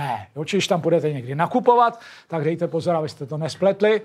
A jinak ta souvislost s tím, s tou subatomární částicí, s těmi kvarky, tam možná nějaká je, protože, protože eh, nějaký dědeček, myslím, jednoho z, toho, jednoho z těch dvou, kteří za to dostali Nobelovu cenu, skutečně pocházel jako z Rakousko-Uherska a tak možná se to se to nějak eh, takhle vzniklo. Ta legenda je taková, že když jako napsali tu vlnovou rovnici té částice na tabuli, tak to jako na té tabuli, jako ta byla tak strašně počmáraná, že tam jako bylo skoro všechno bílé, no tam bylo pár nějakých černých ťupek té podkladové tabule a tak někdo řekl, že to vypadá jak tvaroh. Jako, tak to je legenda, nevím, jestli je pravdivá. Takže každopádně prostě ta čeština je světová v tom, že jsme půjčili půjčili eh, i do angličtiny řadu slov. Dalším takovým je třeba slovo polka, to tady nemám, eh, když jsem mohl mít nějaký obrázek, ale nemám. Ehm, a polka dot, což, jsou, což je látka s takovými veliký, když jsou jako na té látce říce rosety velké puntíky, tak tomu se říká jako polkový vzor, polkové tečky. Polka dot. Takže to jsme taky půjčili, eh, půjčili do angličtiny a ještě jako by se našlo víc. Jo. Ta černozem asi není od nás ta je někde víc na východ. No a pak se ještě samozřejmě musíme, tak to jsme měli takové dvě periody. Periodu, abych řekl, válečnickou, periodu kuchařskou a teď se musíme podívat, jako co o, o těch dalších 200 let později, jako jestli dnes jsme my Češi také tak eh, Eh, tak dobří, že prostě celý svět si od nás, od nás něco půjčuje, že jo, všimněte si, jak to bylo. To bylo vždycky tak, že jako my jsme za husitů měli jako nejlepší vlastně nápady na zbraně. Tak si celý svět od nás půjčoval, eh, půjčoval i ta, ty zbraně a potom s nimi i ta slova. Celý svět se, nebo aspoň Německo, teda, nebo Rakousko, no dobře, ne celý svět, ale tak jako Rakousko. No. Tak Rakousko si od nás půjčovalo Eh, Rakousko si od nás půjčovalo ty názvy těch různých pochutin, povidla, tvaroch a bylo by toho spousta. No a protože byli lepší než ty jejich, no bylo to něco nového. A teď jde o to, jestli i v současné době, jako v současné době, uh, my jsme v něčem, a my Češi jsme v něčem jako nejlepší, co si od nás, jako celý svět se na nás, na nás hledí a chce si to také, chce to dělat také tak jako my. No a samozřejmě po takovém úvodu vám už je psychologicky jasné, že to tak je, že my máme světu co nabídnout a to je tunelování. Jo? My zase, jsme, zase jsme v něčem nejlepší, no, zase jsme v něčem nejlepší, takže když se podíváte do anglické Wikipedie na slovo tunneling a, a tak je to, já doufám, že já trošku anglicky tady umí všichni, takže si tady The word tunneling was probably first used in this way in the Czech Republic. Tunelování, Czech tunelář for the person committing the fraud. Jo, takže my se ve světě nestratíme, my vždycky něco jako umíme nejlíp. Tak eh, to já myslím, že jako je uklidňující um, vědomí, že jak, jak my to všechno, všechno umíme. No, takže, um, takže tady je vidět, že, že ty jazyky vlastně já, já to pak ještě budu několikrát opakovat. Abyste si zapamatovali, tak si myslím, že, že několikrát je potřeba říct. Jak to vlastně je s tím půjčováním? To není tak, až teda na výjimečné případy, to není tak, že, že si někdo jako řekne, eh, tak já ten jazyk, já tam přidám tohle slovo. Ne, ne, ne. To je za normálních okolností, za těch jako těch standardních okolností, je to tak, že přijde ze zahraničí nějakého jakéhokoliv, a teď prostě mluvím o jedné zemi a o druhé zemi. Vůbec nemluvím jako specificky eh, o češtině, o, o němčině, o angličtině. Prostě přijde něco ze zahraničí, nějaká věc, je to věc, prostě široký, eh, široký význam toho, eh, toho slova, je činnost, eh, jako fyzická věc, činnost, já nevím, cokoliv, prostě to může, to může být. A teď, teď je otázka, už to vstoupilo do toho života našeho, ale už ta věc, jako my ji používáme, ale neumíme o ní komunikovat. Chybí nám ta komunikační složka. My o té věci chceme mluvit, protože ji tady máme. Takže když o té věci chceme mluvit, tak potřebujeme pro ní nějaký název. A je tedy nejpřirozenější, stávají se i jiné věci, ale je tedy nejpřirozenější říct si, a ta věc k nám přišla, já nevím, nějaké tramtárie, tak se podíváme, jak tomu v tramtárii říkají a to slovo si vezmeme a upravíme si ho pro naše poměry. Takže třeba Němci si ho upraví tak, že z toho ř asi udělají r, že jo. My kdysi dávno jsme si to upravili, takže z F jsme si udělali B a něco pod, prostě podobného. Jo? Prostě přirozená, to je přirozená věc, to není kažení jazyka, to je naopak naplňování těch komunikačních potřeb o věcech, které už jsou v tom životě, ale neumíme o nich mluvit. A my o nich mluvit potřebujeme, potřebujeme o nich komunikovat, tak si půjčujeme, eh, půjčujeme jako časově velmi brzo po tom, co ta věc přišla, i to slovo. Ty výpůjčky jsou v tomto smyslu vždycky, nebo skoro vždycky, obohacení výrazových možností toho jazyka. jo, když, eh, když se podíváme třeba na slovo faul a na slovo přestupek, tak je pravda, eh, možné, že třeba ten komentátor, aby pořád neříkal faul, řekne, že někdo udělal jako přestupek a nebo něco takového. Jo, ale ten faul je jako vlastně obohacuje obohacuje eh, ten výraz, ten význam toho přes, pardon, ten význam toho přestupku.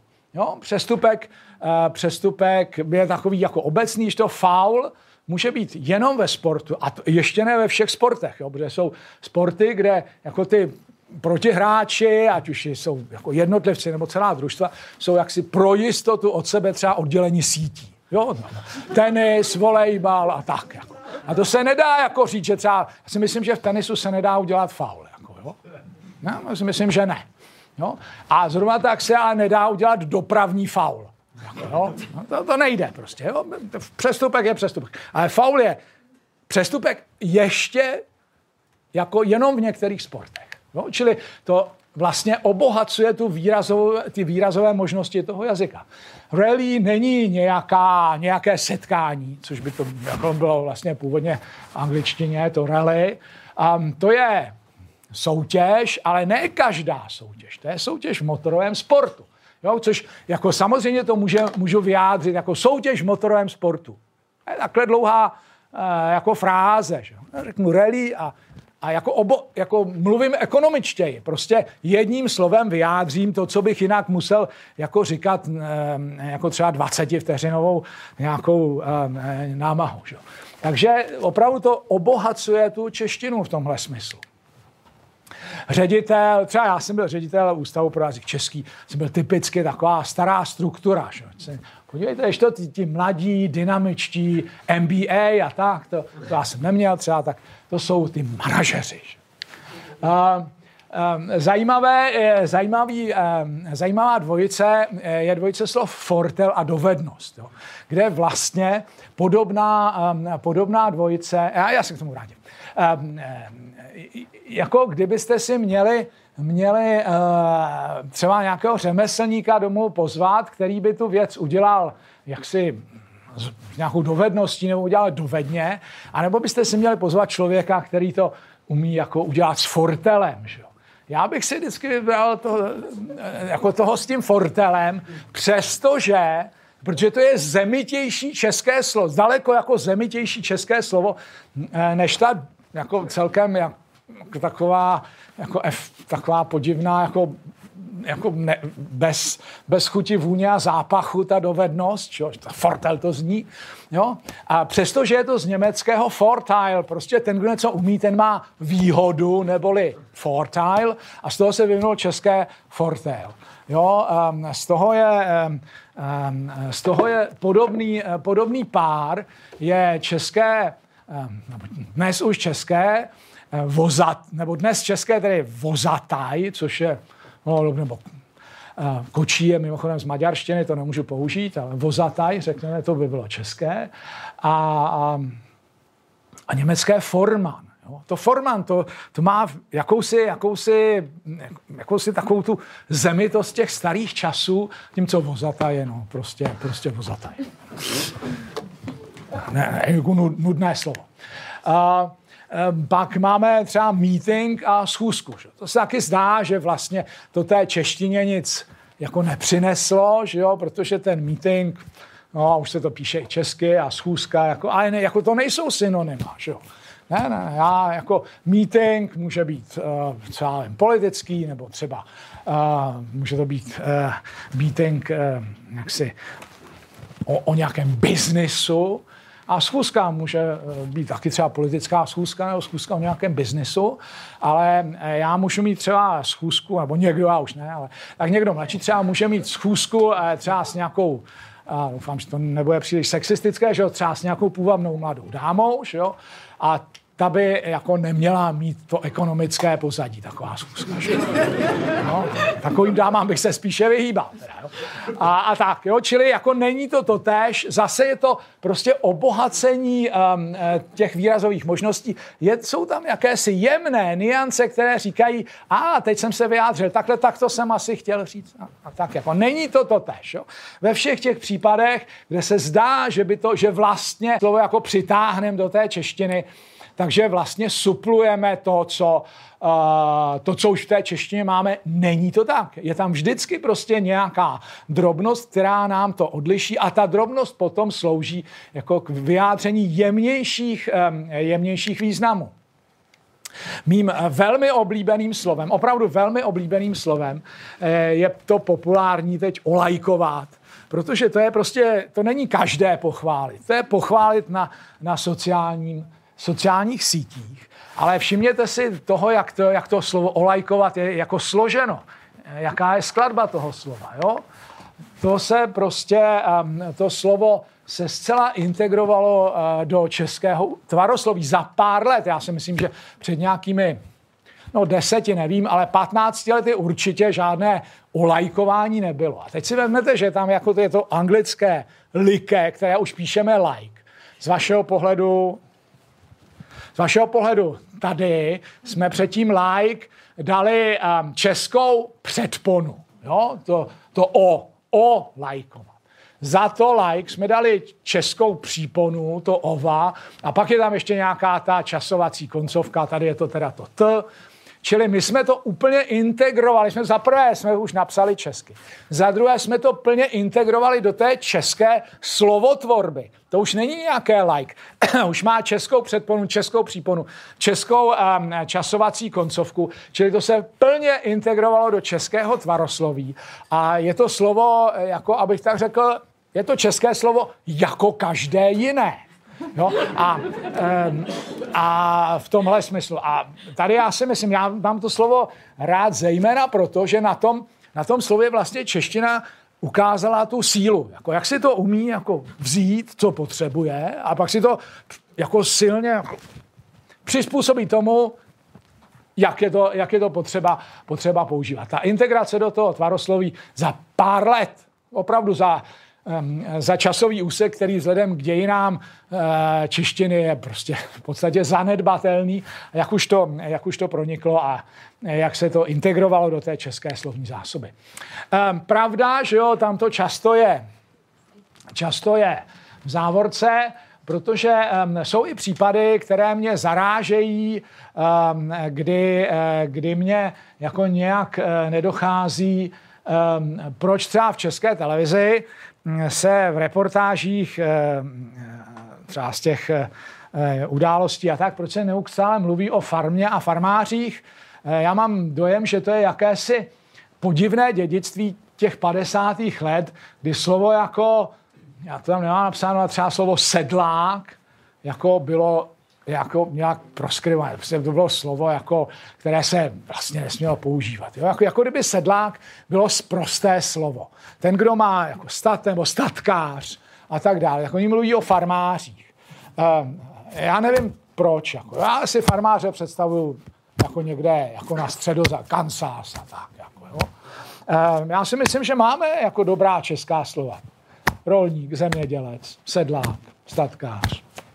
No dobře, ale tak jako to jsou jenom ty výjimky, které potvrzují pravidlo.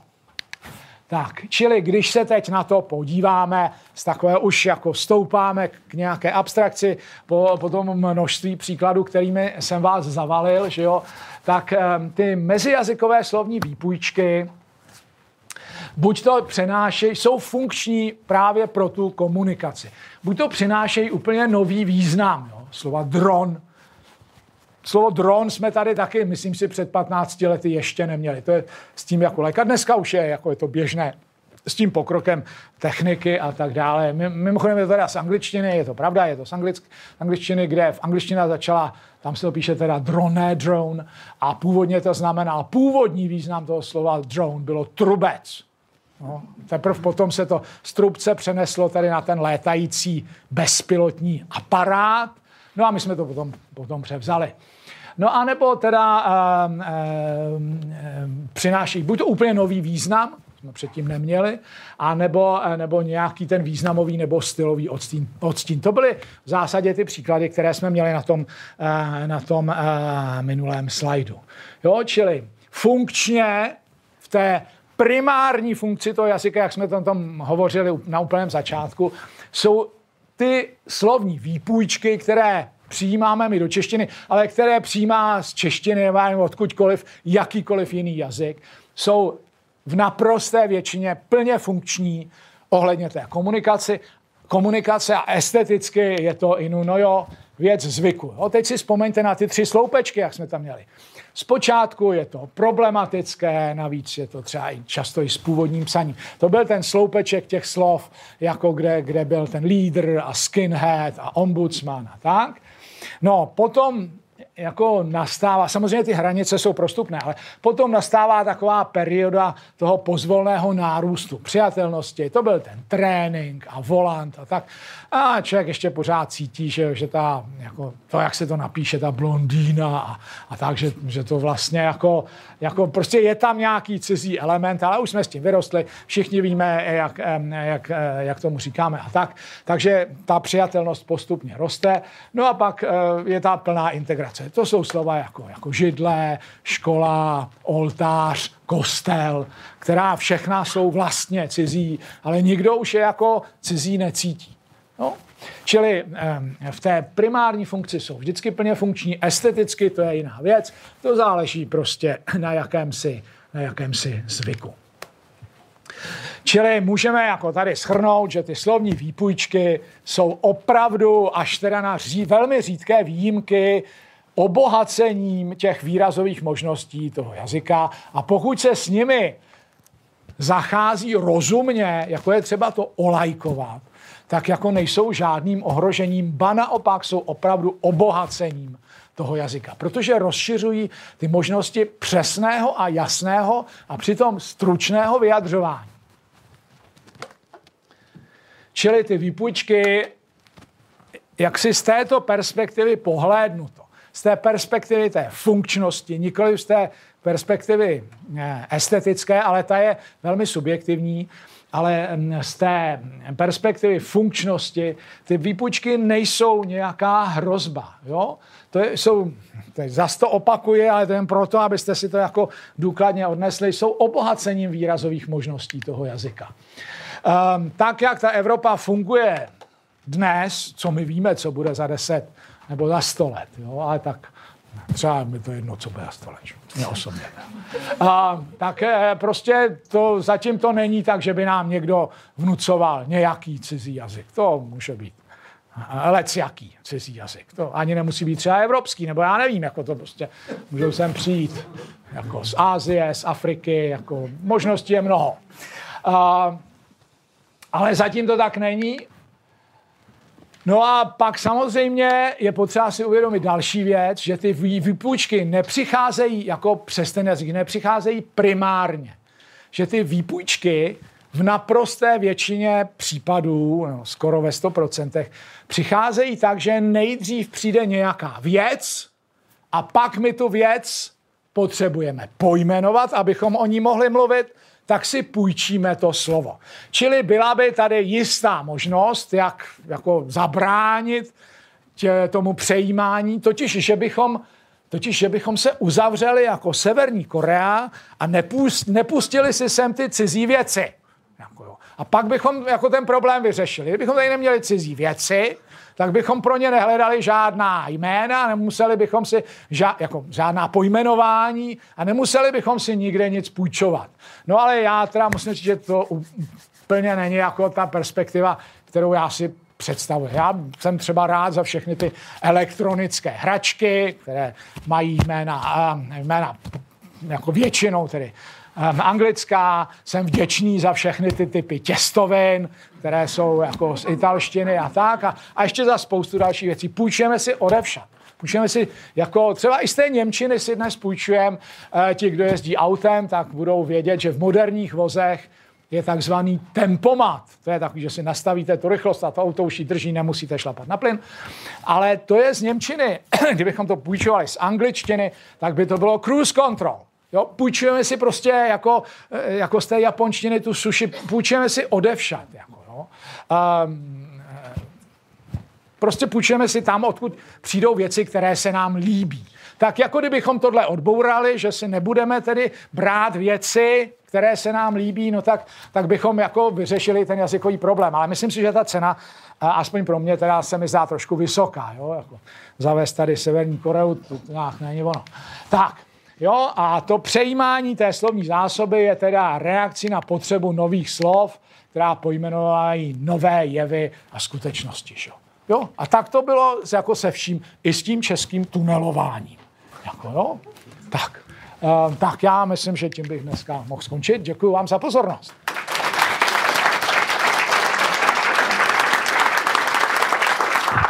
Slovo call, call, jakože se používá běžný kancelářský. Jako, jako call, jako z Němčiny, jako, jako, jako, jako, jako, jako telefonovat. Jako místo volat.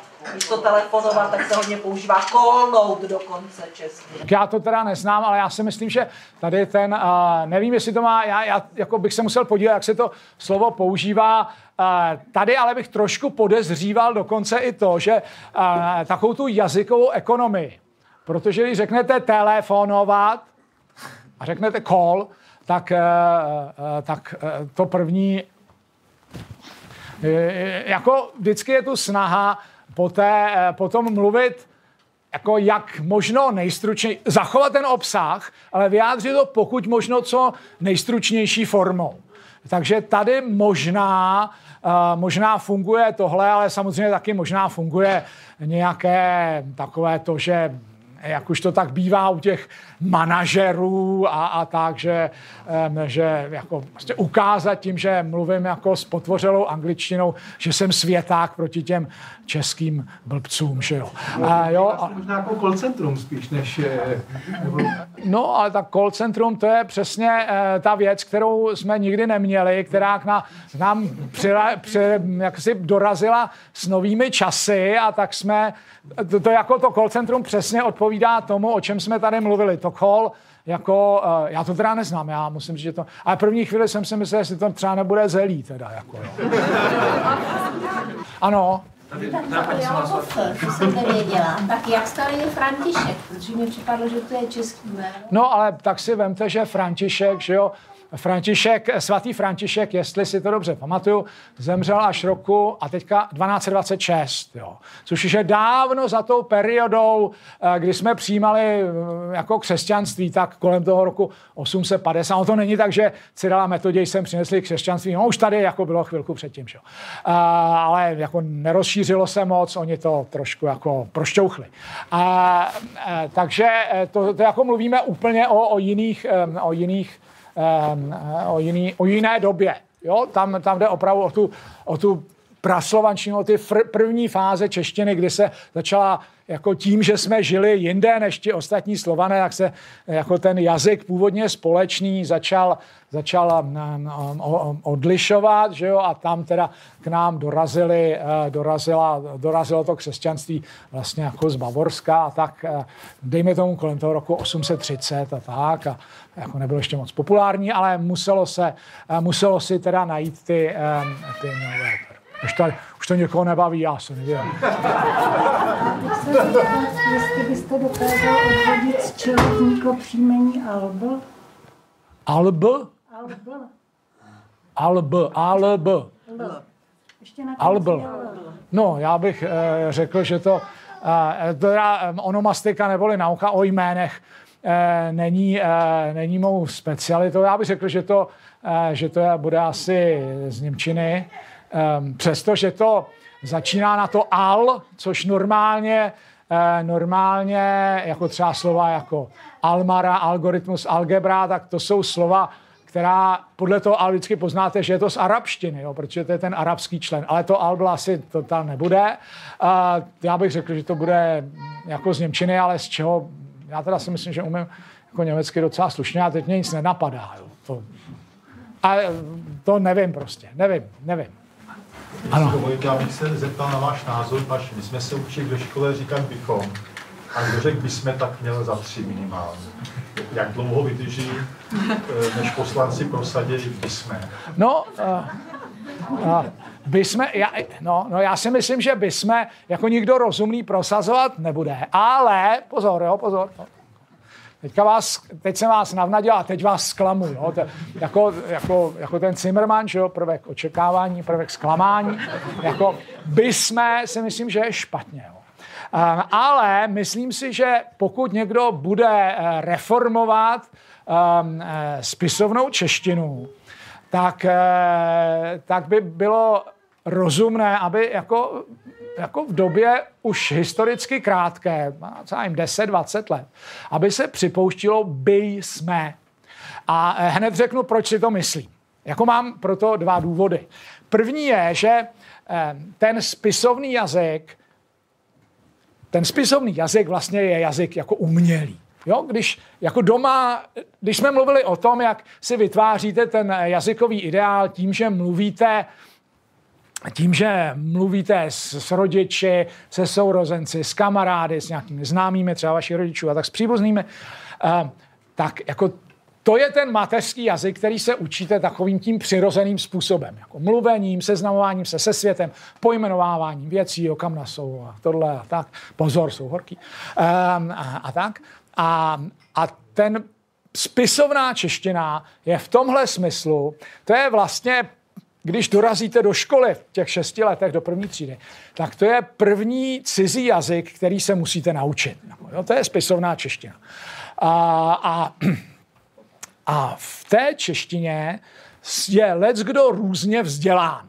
Jako někdo, nebo lec kdo ji různě zvládá. Jo? Ti, co byli ve škole pilní a ještě se sami cvičí, jak to zvládají dobře, a pak jsou takoví, kteří to nezvládnou vůbec.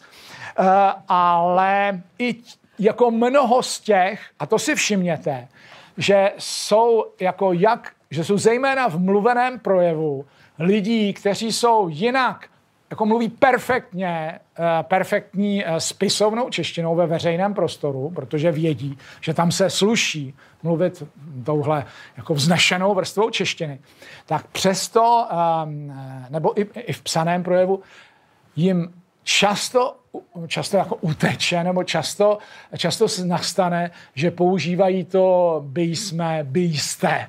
No? A to je, čili první jako argument pro to je, že ta taková ta formální norma, jo, tu normu, kterou třeba vydává já nevím, Ústav pro jazyk český nebo je takové podobné těleso, ta musí vždycky jako reflektovat ten živý jazyk. Protože kdyby tam ta reflexe nebyla, jo, kdyby tam nebylo to, a on se to jako kultivovaní mluvčí mluví takhle. Kdyby se to jako zakonzervovalo, úplně to zamrzlo, no tak mluvíme jak ten Jan Hus. Jako, to se prostě musí vyvíjet. A čili ta, jako taková ta, formali, ta formalizovaná podoba toho spisovného jazyka musí jako brát zřetel na to, jak kultivovaní mluvčí ten spisovný jazyk používají. A tady jako teď, když se rozhlédnete, nebo když posloucháte televizi, rádio a tak dále, tak vidíte, že spousta mluvčí skutečně kultivovaných, a teď, teďka jako nemluvím o, o tom, jak, jako, jaký, jaký obsah jako, uh, vkládají je v těch jejich v těch jejich projevech. Ale jenom se soustředím na tu formu, tak tihle lidé často prostě, těmhle lidem často unikne to, že místo bychom eh, říkají by jsme nebo by jsme a tak dále. To je jedna věc. A druhá věc je, že ty formy, eh, jo, a to, to je potřeba reflektovat, prostě to naladění té společnosti. To je jedna věc. A druhá věc je, proč to nastává. Proč vlastně lidé místo toho bychom říkají to by jsme. No tam jde o to, že ty formy uh, bych, bys, bychom, byste jsou vlastně jakési zamrzlé formy, um, a jestli se nepletu dobře, aoristu, uh, aoristu slovesa být, být, no, s tvrdým i. Um, a um, už jako jsou to jako dinosauři, které nikdo jako nevnímá, jako co, co to sloveso vůbec je. Jako to prostě musíte na to študovat, abyste věděli, že teda jako ještě za Husa ten Aures byl a jako ale pozor, v Bibli králické už není. Čili už je mrtvý jako řadu, dlouhou řadu století a teď se tam nějak v té češtině plete. Zatímco systémově vlastně se říká, já jsem přišel, my jsme přišli, vy jste přišli, ty jsi přišel. Čili vlastně systém, dochází k tomu vyrovnání toho mrtvého a jako v podstatě záhadného tvaru bychom k, s běžnou, s běžným systémem, který říká, jako v první osobě množného čísla je pomocným slovesem jsme. My jsme přišli. No tak řeknu, my by jsme přišli. Jo? Pak zkrátí na bychom přišli. Ale já ještě uh, uh, tady mám uh, takový... My to máme prostě ze školy naučené, že se má říkat bychom, ale upřímně řečeno si teda myslím, že právě v té přirozené mateřštině Eh, to skoro nikdo jako neříká, jo, že když, já, já taky, když mluvím jako doma, jako, jako nebo s, s, přáteli a tak, tak říkám, my bychom tam šli, že jo, kdyby jsme to, vě, kdyby jsme to byli věděli, tak bychom tam byli nešli, že jo, a tak, jo. Um, a, um, ale já ještě pro vás mám takový jeden, jeden příklad a to je věta, soustředte se teďka na to, abyste si jenom to rychle rozhodli, jestli vám věta kterou teď řeknu, bude připadat, že je česky ve spisovné češtině, že je dobře nebo špatně. Udělali jsme to proto, aby i vy jste se mohli naší soutěže zúčastnit. Udělali jsme to proto, aby i vy jste se mohli naší soutěže zúčastnit. Ta věta je vlastně špatně, protože v té větě je, aby i vy jste, ale správně mi bylo být, abyste se i vy. Jenže, protože opravdu to, aby jste už jako proniká, a to, aby jste je to, jako to, aby jsme, to už tak proniká a tam je navíc ještě potřeba jako dát, aby, jste i, aby i vy jste, jo? je tam jako ten, ten důraz na tom, aby i vy jste, tak se to tak vlastně roztrhne a je mnoho takových mluvčích, já si myslím, že dokonce většina, kteří řeknou, ta věta je dobře. A ona vlastně není. Jo, protože neodpovídá tomu, co nás naučili ve škole, že v druhé osobě musí být to abyste. Čili vlastně správně bylo, abyste se i vy mohli naší soutěže zúčastnit. Jo, čili už to prostě jako silně proniká a je to zralé na reformu. Já bych chtěl, pane docente, na vás ještě spoustu věcí, ale nebudu unavovat. Přesto zajímavost. Vy jste RMDR. Ano, ano. Jak jste se dostali k tomu jazykoskutectví? No, to je taková jako veselá věc, ale jako, přiroz, jako zase přirozená. Já vám to vysvětlím. Podívejte se, za, jako to jsou dva důvody. Zaprvé já jsem Uh, já jsem z takové jako jazykovědné rodiny. Jo. Otec dělal jazykovědu a, a, a dědeček dělal teda se literární vědu a tak. A a, a tak jsme, že, když jsem jako maturoval, tak bavili jako o tom, co dál, ale já jsem ani jako neměl moc, moc jako náladu teda jít studovat filozofickou fakultu. To víte, jako v druhé polovině 70. let to snad ani nemělo cenu, že jo. a, a, a to je jako jedna věc, jo, takže jsem šel na Matfis a druhá věc je, že, a to je jako opravdu moje přesvědčení, že jako skoro každá věda, skoro každá věda, k tomu, aby byla skutečně tou vědou, potřebuje jako vytvářet um, nějaké jako aby měla prediktivní sílu, aby uměla říct, jako co se bude dít a jak to všechno vypadá, aby každá věda hledá ve věcech nějaký systém, nějaké pravidelnosti, něco, jak to vyjádří. Jako. A na tohle jako je výborná matematika. Jako já jsem opravdu přesvědčen o tom, že každá věda, která chce být tou skutečnou vědou, tak musí mít nějaký jako matematický základ. Jo, protože ta matematika to není to není počítání. Počítání je pro kupčíky a vy všichni víte, že jako čísla jako v matematice vlastně nehrají žádnou velkou roli. Všichni jste chodili do školy a všichni víte, že, když, že jako součástí matematiky je taky geometrie, kde čísla vůbec nejsou potřeba. Jo, je prostě spousta odvětví matematiky, kde, kde čísla vůbec nemají žádný význam, protože vůbec tam jako nehrajou roli, protože to nepatří. Jo? Jako dobře, jako v aritmetice, něco jo, ale jako je spousta odvětví, kde, kde vůbec ne, nejsou potřeba čísla, nějaké počítání, ale co ta matematika jako umí, je e, jako sformu, ona dává jako možnost sformulovalo sformulovat nějaký skutečný systém, aby to nebylo tak, jak čtete třeba v příručkách, e, jazykových, no, v nějakých gramatikách, že pravidla na tomto místě, eh, no, většinou to bývá tak. To není žádná věda, jako co to je pravidla? To je většinou, to není žádný popis skutečnosti. To je jako, kdybychom, kdyby Galileo Galilei, že jo, který vynalezl ten, tu rovnici volného pádu, řekl, tak já když ten kámen jako vemu a takhle ho pustím, že jo, tak on pravidla spadne. To, jako to nejde, že jo. On ne, že z pravidla, on jako, z pravidla spadne, tak někdy zůstane třeba vyset ve vzduchu, někdy dokonce třeba vylítne nahoru, jako ne. Jako, ne. A on jako na to vynalez tu rovnici, že, jo, že, že ta dráha je teda jedna polovina zrychlení, kráčas na druhou a tak dále. Z toho všechno odvodil. No a to je ten rozdíl mezi takovým tím aristotelovským povídáním. Jo. Aristotel napsal tu, to fyzis, jo, tu fyziku, kde jako píše o tom, že jako voda teče dolů a, a déšť padá a já nevím, sluníčko vychází a moře šplouchá a takhle jako jo. A, No a pak přišel ten Galileo Galilei a řekl, takhle to nejde, teď jako já potřebuji spočítat, jako kdy ten kam, jak rychle bude padat, kdy spadne, kol, eh, já nevím, jak dole narazí a tak. A jako zavedl do toho tu matematiku a teprve pak jako se z toho stala skutečná věda. Dneska si fyziku bez matematiky vlastně jako nemůžeme představit. Jo.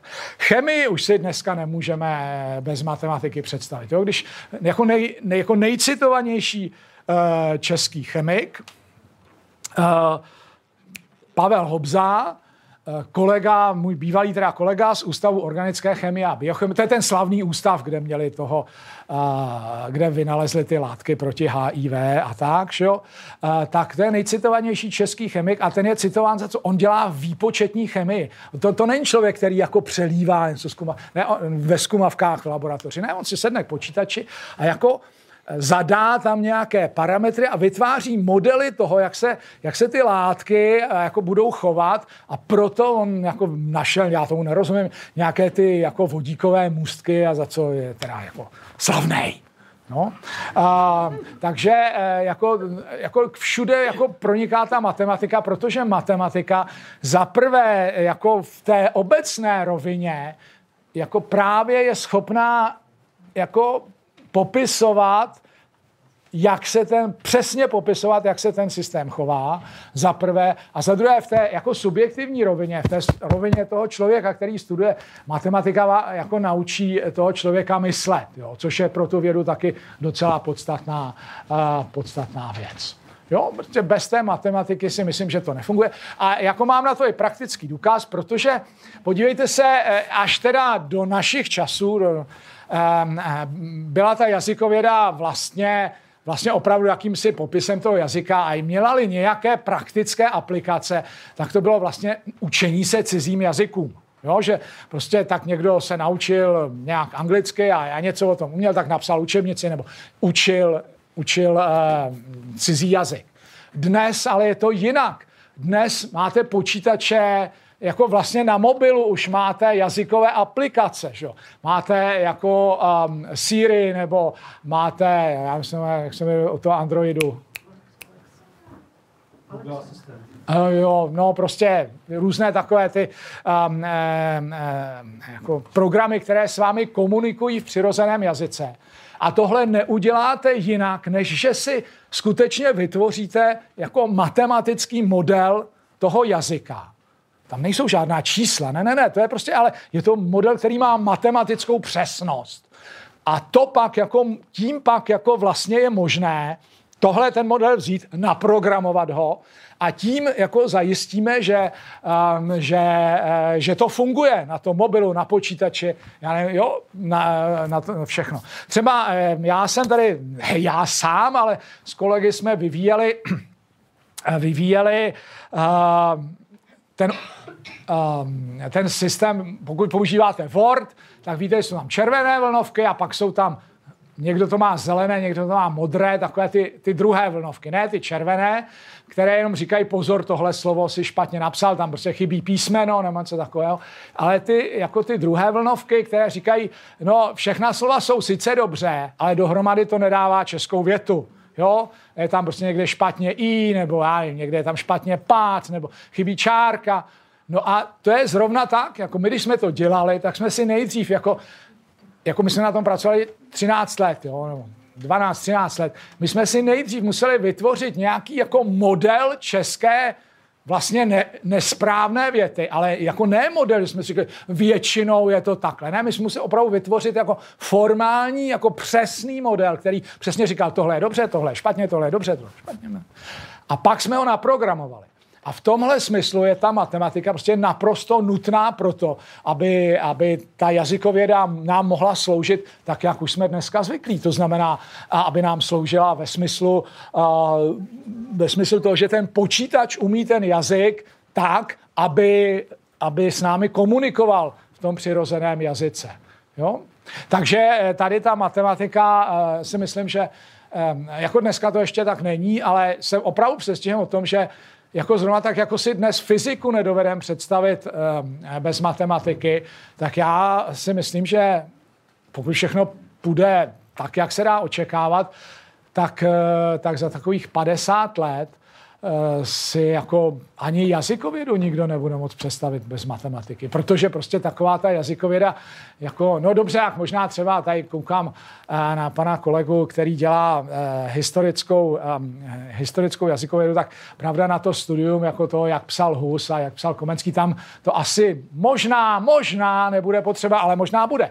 Ale pro ty aplikace, které budou potřeba, které budou prakticky potřeba pro ten každodenní život těch lidí, kterým se už ten počítač stane skutečným partnerem, tak tam se prostě bez té matematiky nikdo neobejde. Protože proto, aby se ten počítač jako naučil nějak tu češtinu, um, angličtinu, němčinu, cokoliv, tak prostě ta matematika tam pod tím bude muset být. Takže to byla teda docela dlouhá odpověď, já se všem, eh, všem odpovídám, ale všem, všem omlouvám, ale já si myslím, že to bylo důležité říct, jako, že ta matematika, matematika není počítání. Matematici vždycky říkají, že počty jsou pro kupčíky. Jo? Počty jsou pro kupčíky. Matematika je jako, to je ta vznešená věc. To je skoro teologie. Jako, tak, tady se ještě někdo chtěl něco zeptat. Já jsem se chtěla zeptat, prosím vás, já jsem jednou slyšela v rádiu váš výklad toho, proč se říká třeba tři, čtyři mouchy, ale pět much ano. tak dále. Jestli byste nám to nemohl zopakovat. Jo, jo. Uh, ve stručnosti, tam jde o to, že, uh, že staří slované, no, jako opravdu staří slované, um, oni, oni vlastně jako moc počítat to zase souvisí s tou uh, komunikativní funkcí a s komunikační funkcí jazyka, tak oni vlastně nepotřebovali počítat víc než do čtyř, jak to tak vypadá. Jo? Takže jedna, dva, tři, čtyři, u nich byly číslovky tak, jak je známe a, a to pět, už, to už bylo tak moc, jako že, že do tolika nepočítali. No ale když to jako náhodou potřebovali, jo, tak oni to uměli vyjádřit a oni říkali, jako ve stručnosti řečeno, oni říkali něco jako třeba jeden kámen, dva kameny, tři kameny, čtyř, nebo jedna ovce, dvě ovce, tři ovce, čtyři ovce a pak už bylo jako víc ovcí, ale když potřebovali říct, kolik jich přesně bylo, tak řekli něco jako, dnes bychom řekli pětice ovcí, šestice ovcí. U nich to pět, šest, sedm a, a teďka až teda e, do nekonečna vlastně bylo, nějak, to nebyla číslovka, to bylo podstatné jméno. A proto jde za ním ten druhý pád. Jo, jako, jako když prostě řeknu pětice nebo jako no, devítice ovcí, tak zrovna tak proto je teda devět ovcí. Jo, čili oni vlastně počítali jen, eh, jen do těch čtyř. Ještě to bylo komplikovanější tím, že tam byl nějaký ten duál, že jo. Neměli jenom jednotné a množné číslo, ještě měli to dvojné číslo. Jo. Proto taky jako se říká dvěma a nikdy se neříká dvěmi, nikdy se neříká dvěmi. To je, jak vidíte dvěmi, tak víte, že je to špatně, jo. ten člověk neumí česky. Jo. Takový prezidenta jsme jednoho měli, který pořád říkal dvěmi. A už ho nemám. A, a ještě teda jako to, ale ještě, a ještě, ještě jako neumřel, ale, ale už ho nemám jako prezident. A, a, a tak, čili vysvětlení eh, je takovéto, jo? Že, že to vlastně to od čtyř dál, čili čtyři ještě ano, to byla číslovka, ale od pětka už byla vlastně podstatné jméno. Vlastně to byla pětice něčeho. Tak, ano. Na začátku jste mluvil o angličtině. Ano. Víme, že anglicky se jinak čte, jinak píše ve většině slov. Nedávno jsem četl, že ta transkripce proběhla u eh, mluvené části, nikoli v upsané. Je to pravda? Já teďka úplně nerozumím, čemu, jako, na co se ptáte, jo. Musím říct, že... Jako... V té staré angličtině no. se to nějak vyslovovalo a nějak psalo, ale to bylo stejné. Ano, ano. A teďka je změna, ale ta transkripce proběhla u toho psaného slova, nikoli u toho vyslovovaného. Četl jsem to tak, proto jsem to... No, uh, dobře, já, já, to, já, já odpovím tak, jak jako rozumím tomu dotazu. Jde o to, že základním jako postulátem tady, který všichni známe, je, že angličané jsou hrozně konzervativní. No, hrozně konzervativní. A e, z toho se právě vyvinulo a z toho, že nedělají žádné reformy pravopisu, se, nebo skoro žádné, skoro žádné reformy pravopisu, se vyvinula ta nešťastná situace, která je dnes. Protože když se angličtina začala psát, řekněme kolem roku, řekněme 1100, tak samozřejmě nikdo neměl ten jako stupidní nápad, že se to bude jinak číst a jinak psát, jak je to dneska. Jo? To si všimněte, že jako vždycky odbočka, odbočka teď. Všimněte si, že pořád se zžehrá na to, jak má čeština jako složitý pravopis a já nevím co všechno, to mělo zjednodušit a jako odstranit tvrdé i a odstranit čárky a všecko vlastně odstranit. Takže by se vůbec ani nepsalo. Jo. A, a tak. A, a ale jako čeština, když si to vezmete, tak to na, na to měkké, tvrdé i v koncovkách, to jsou na to prostě vzory uh, u podstatných jmén nebo u těch sloves nějaká pravidla o schodě a je to, přijde mi to docela jednoduché. Uh, to se každý naučí. A pak jsou teda to, co se musí opravdu člověk naučit na spaměť, to jsou ta vyjmenovaná slova. To jsou slova, kde prostě Mírnix, dýrnix, jo, se najednou píše tvrdé i. Jo, prostě to slovo se píše divně. Jako, jo, proč, se, proč se ve slově já nevím, uh, babika píše tvrdé i, že jo. No, jako, já to teda jako trošku asi tuším, ale, ale jako, to, to, to, to ne, není tak, že, jako to vši, že, by to, že by to v té třetí třídě už se jim to vykládalo těm dětem. Tak my máme, kolik je těch vyjmenovaných slov, jestli dohromady, já nevím, 80. Jako. No, tak si vemte angličtinu, že jo, s jejím pravo, s, angl, s pravopisem angličtiny. Když to vemete kolem a kolem, že jo, tak v angličtině jsou vlastně všechna slova vyjmenovaná, že jo. Protože jako u každého slova se musíte učit, jak se čte a jak se píše. No a jako ale tohle jako je jako naprosto stupidní situace, která ovšem vznikla, a na to asi vy narážíte, právě jako tím historickým vývojem tuhle jako opravdu jako slabomyslnou myšlenku neměl nikdo. Když tu angličtinu začali kolem roku 1100, řekněme, psát, tak ji samozřejmě psali tak, jak ji slyšeli. Prostě byla tam nějaká konvence. Jo? A, slyše, psali jí prostě to, co slyšeli, to víceméně zapsali, tak byly tam nějaké ty spřešky a tak, že, že já nevím, něco se prostě psalo kombinací více písmen, ale byl jako celkem jasná pravopisná pravidla. Jo?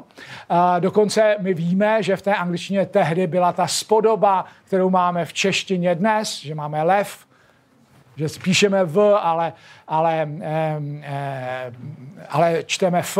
To ani v té angličtině tehdy nebylo. Když si vezmete taková slova jako třeba šátek nebo nůž, scarf, knife, tak tam se píše na konci f ale v množném čísle už se píše v, scarves, knives a tak dále, jich víc. Jo? No, a čili oni to, oni to psali vlastně víc jako podle toho, jak se, jak se to vyslovuje, víc než my dnes.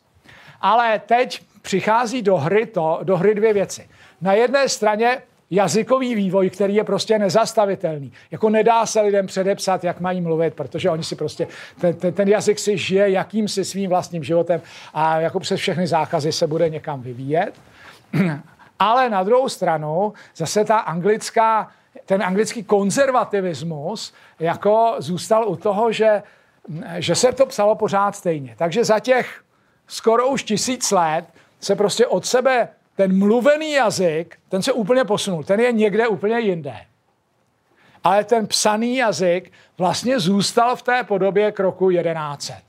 A to je potom jako ten důvod pro to, že ten mluvený jazyk vlastně prošel tisíciletým vývojem a je úplně jiný. Ale ten psaný jazyk zůstal, jak to bylo v tom roce 1100, no a teďka se ty dvě věci od sebe naprosto vzdálily.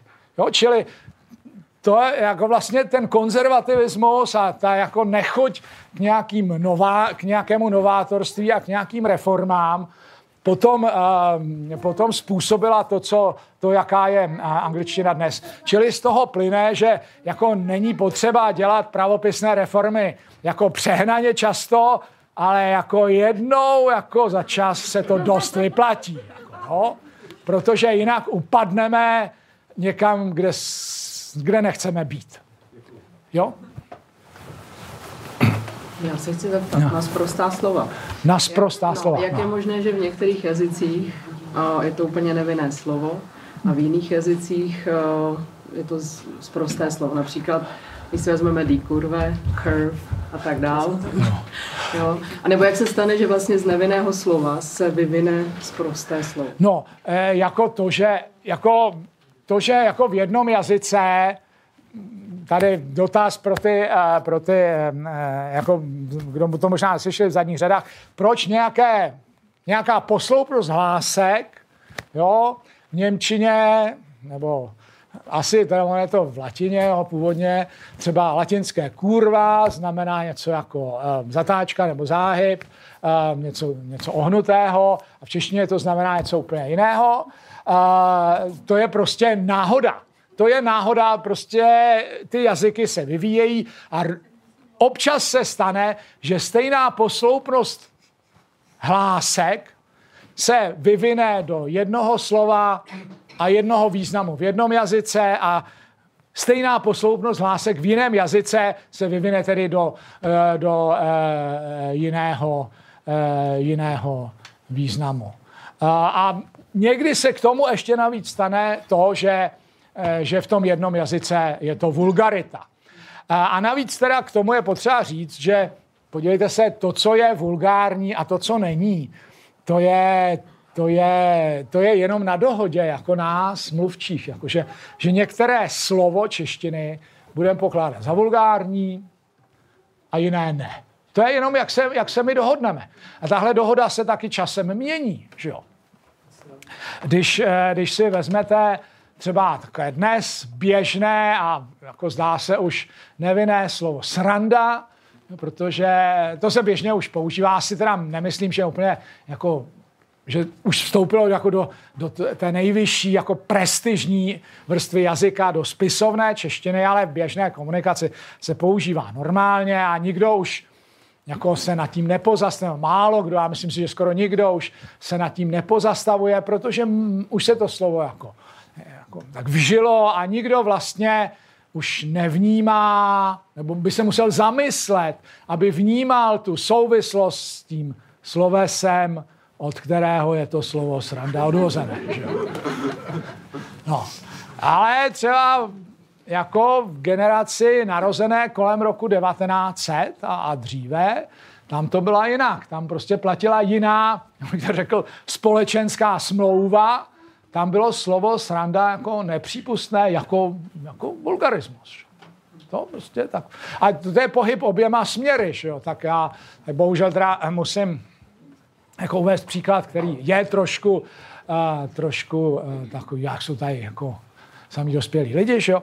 tak um, třeba slovo prdel, že jo? které dnes uh, jako vnímáme přece jenom vulgárně, že jo? právě proto se už když se jako někdo chce jako vyjádřit expresivně, jaká to byla velká legrace, tak už dneska se neřekne, že to byla sranda. Dneska už se musí říct, že to byla prdel. Protože, protože ta sranda jako už jako vyčichla. Už to nemá ten náboj. Jo, tak... Jo, ale na druhou stranu, na druhou stranu to slovo prdel, jako dneska teda stále ještě, když on, už to taky jako, už budeme si muset vymyslet něco nového, jako, protože taky jako vyčichává trošku. Jo. Vývoj je postupný, ale ti z vás, kdo jste mladší, uvidíte, až vám bude jako mě, že No, um, ale tak dnes je to slovo ještě vulgarita, ale třeba třeba jistě znáte slavný eh, slovník eh, česko-německý Josefa Jungmana.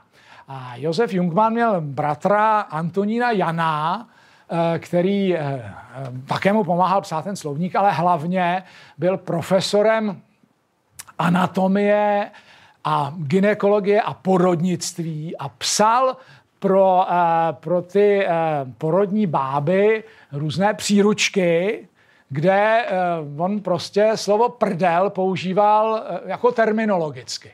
Jako prostě on běžně tam to slovo najdete, že jo? protože asi teda lepší slovo tehdejší čeština neměla nebo co, tak prostě ho používal Eh, a, a jako ne, ne, on tam nepsal záměrně nějakou vulgaritu. Že?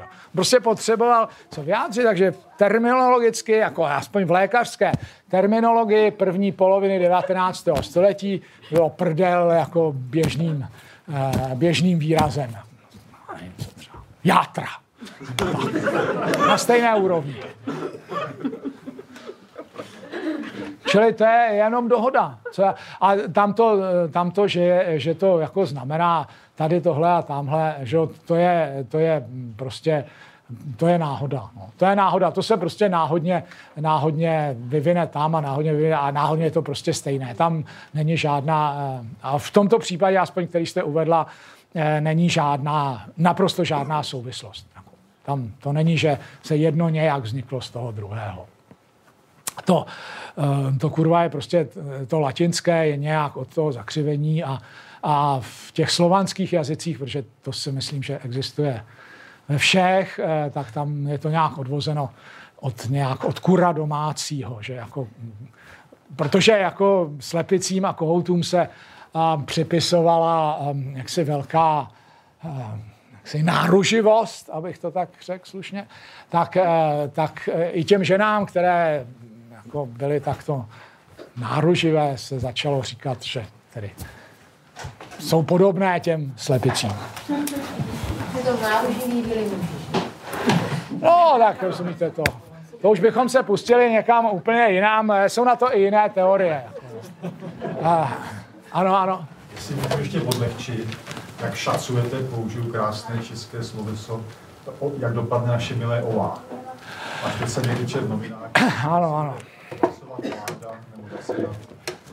No, vláda eh, si myslím, že se k tomu staví nějak jako relativně, eh, relativně neutrálně, i když eh, pan ministr Hamáček udělal pěkný veletoč, to je pravda, zřejmě si myslí, že jako že nějak víc hlasů. No, já ne, nevím, proč to teda udělal, že nejdřív řekl, že to, že ne, a pak, pak řekl, že jo. Já si myslím, že se to neprosadí.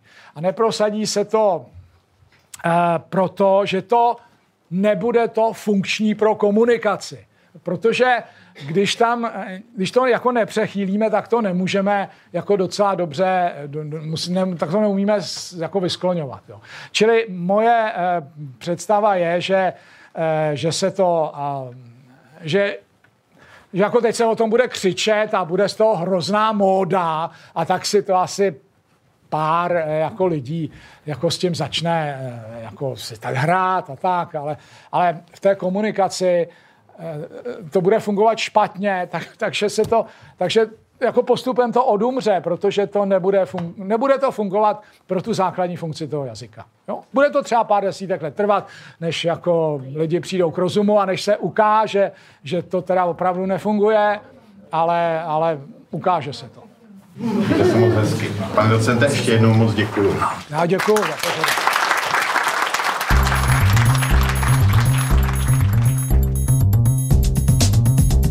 Děkujeme, že jste poslouchali Science Café. Pozvánky na nejbližší akce a možnosti, jak Science Café podpořit, najdete na www.sciencecafe.cz. Další podcasty si můžete poslechnout na SoundCloud, Spotify a slideslife.cz. Science Café. Věda jako dobrodružství.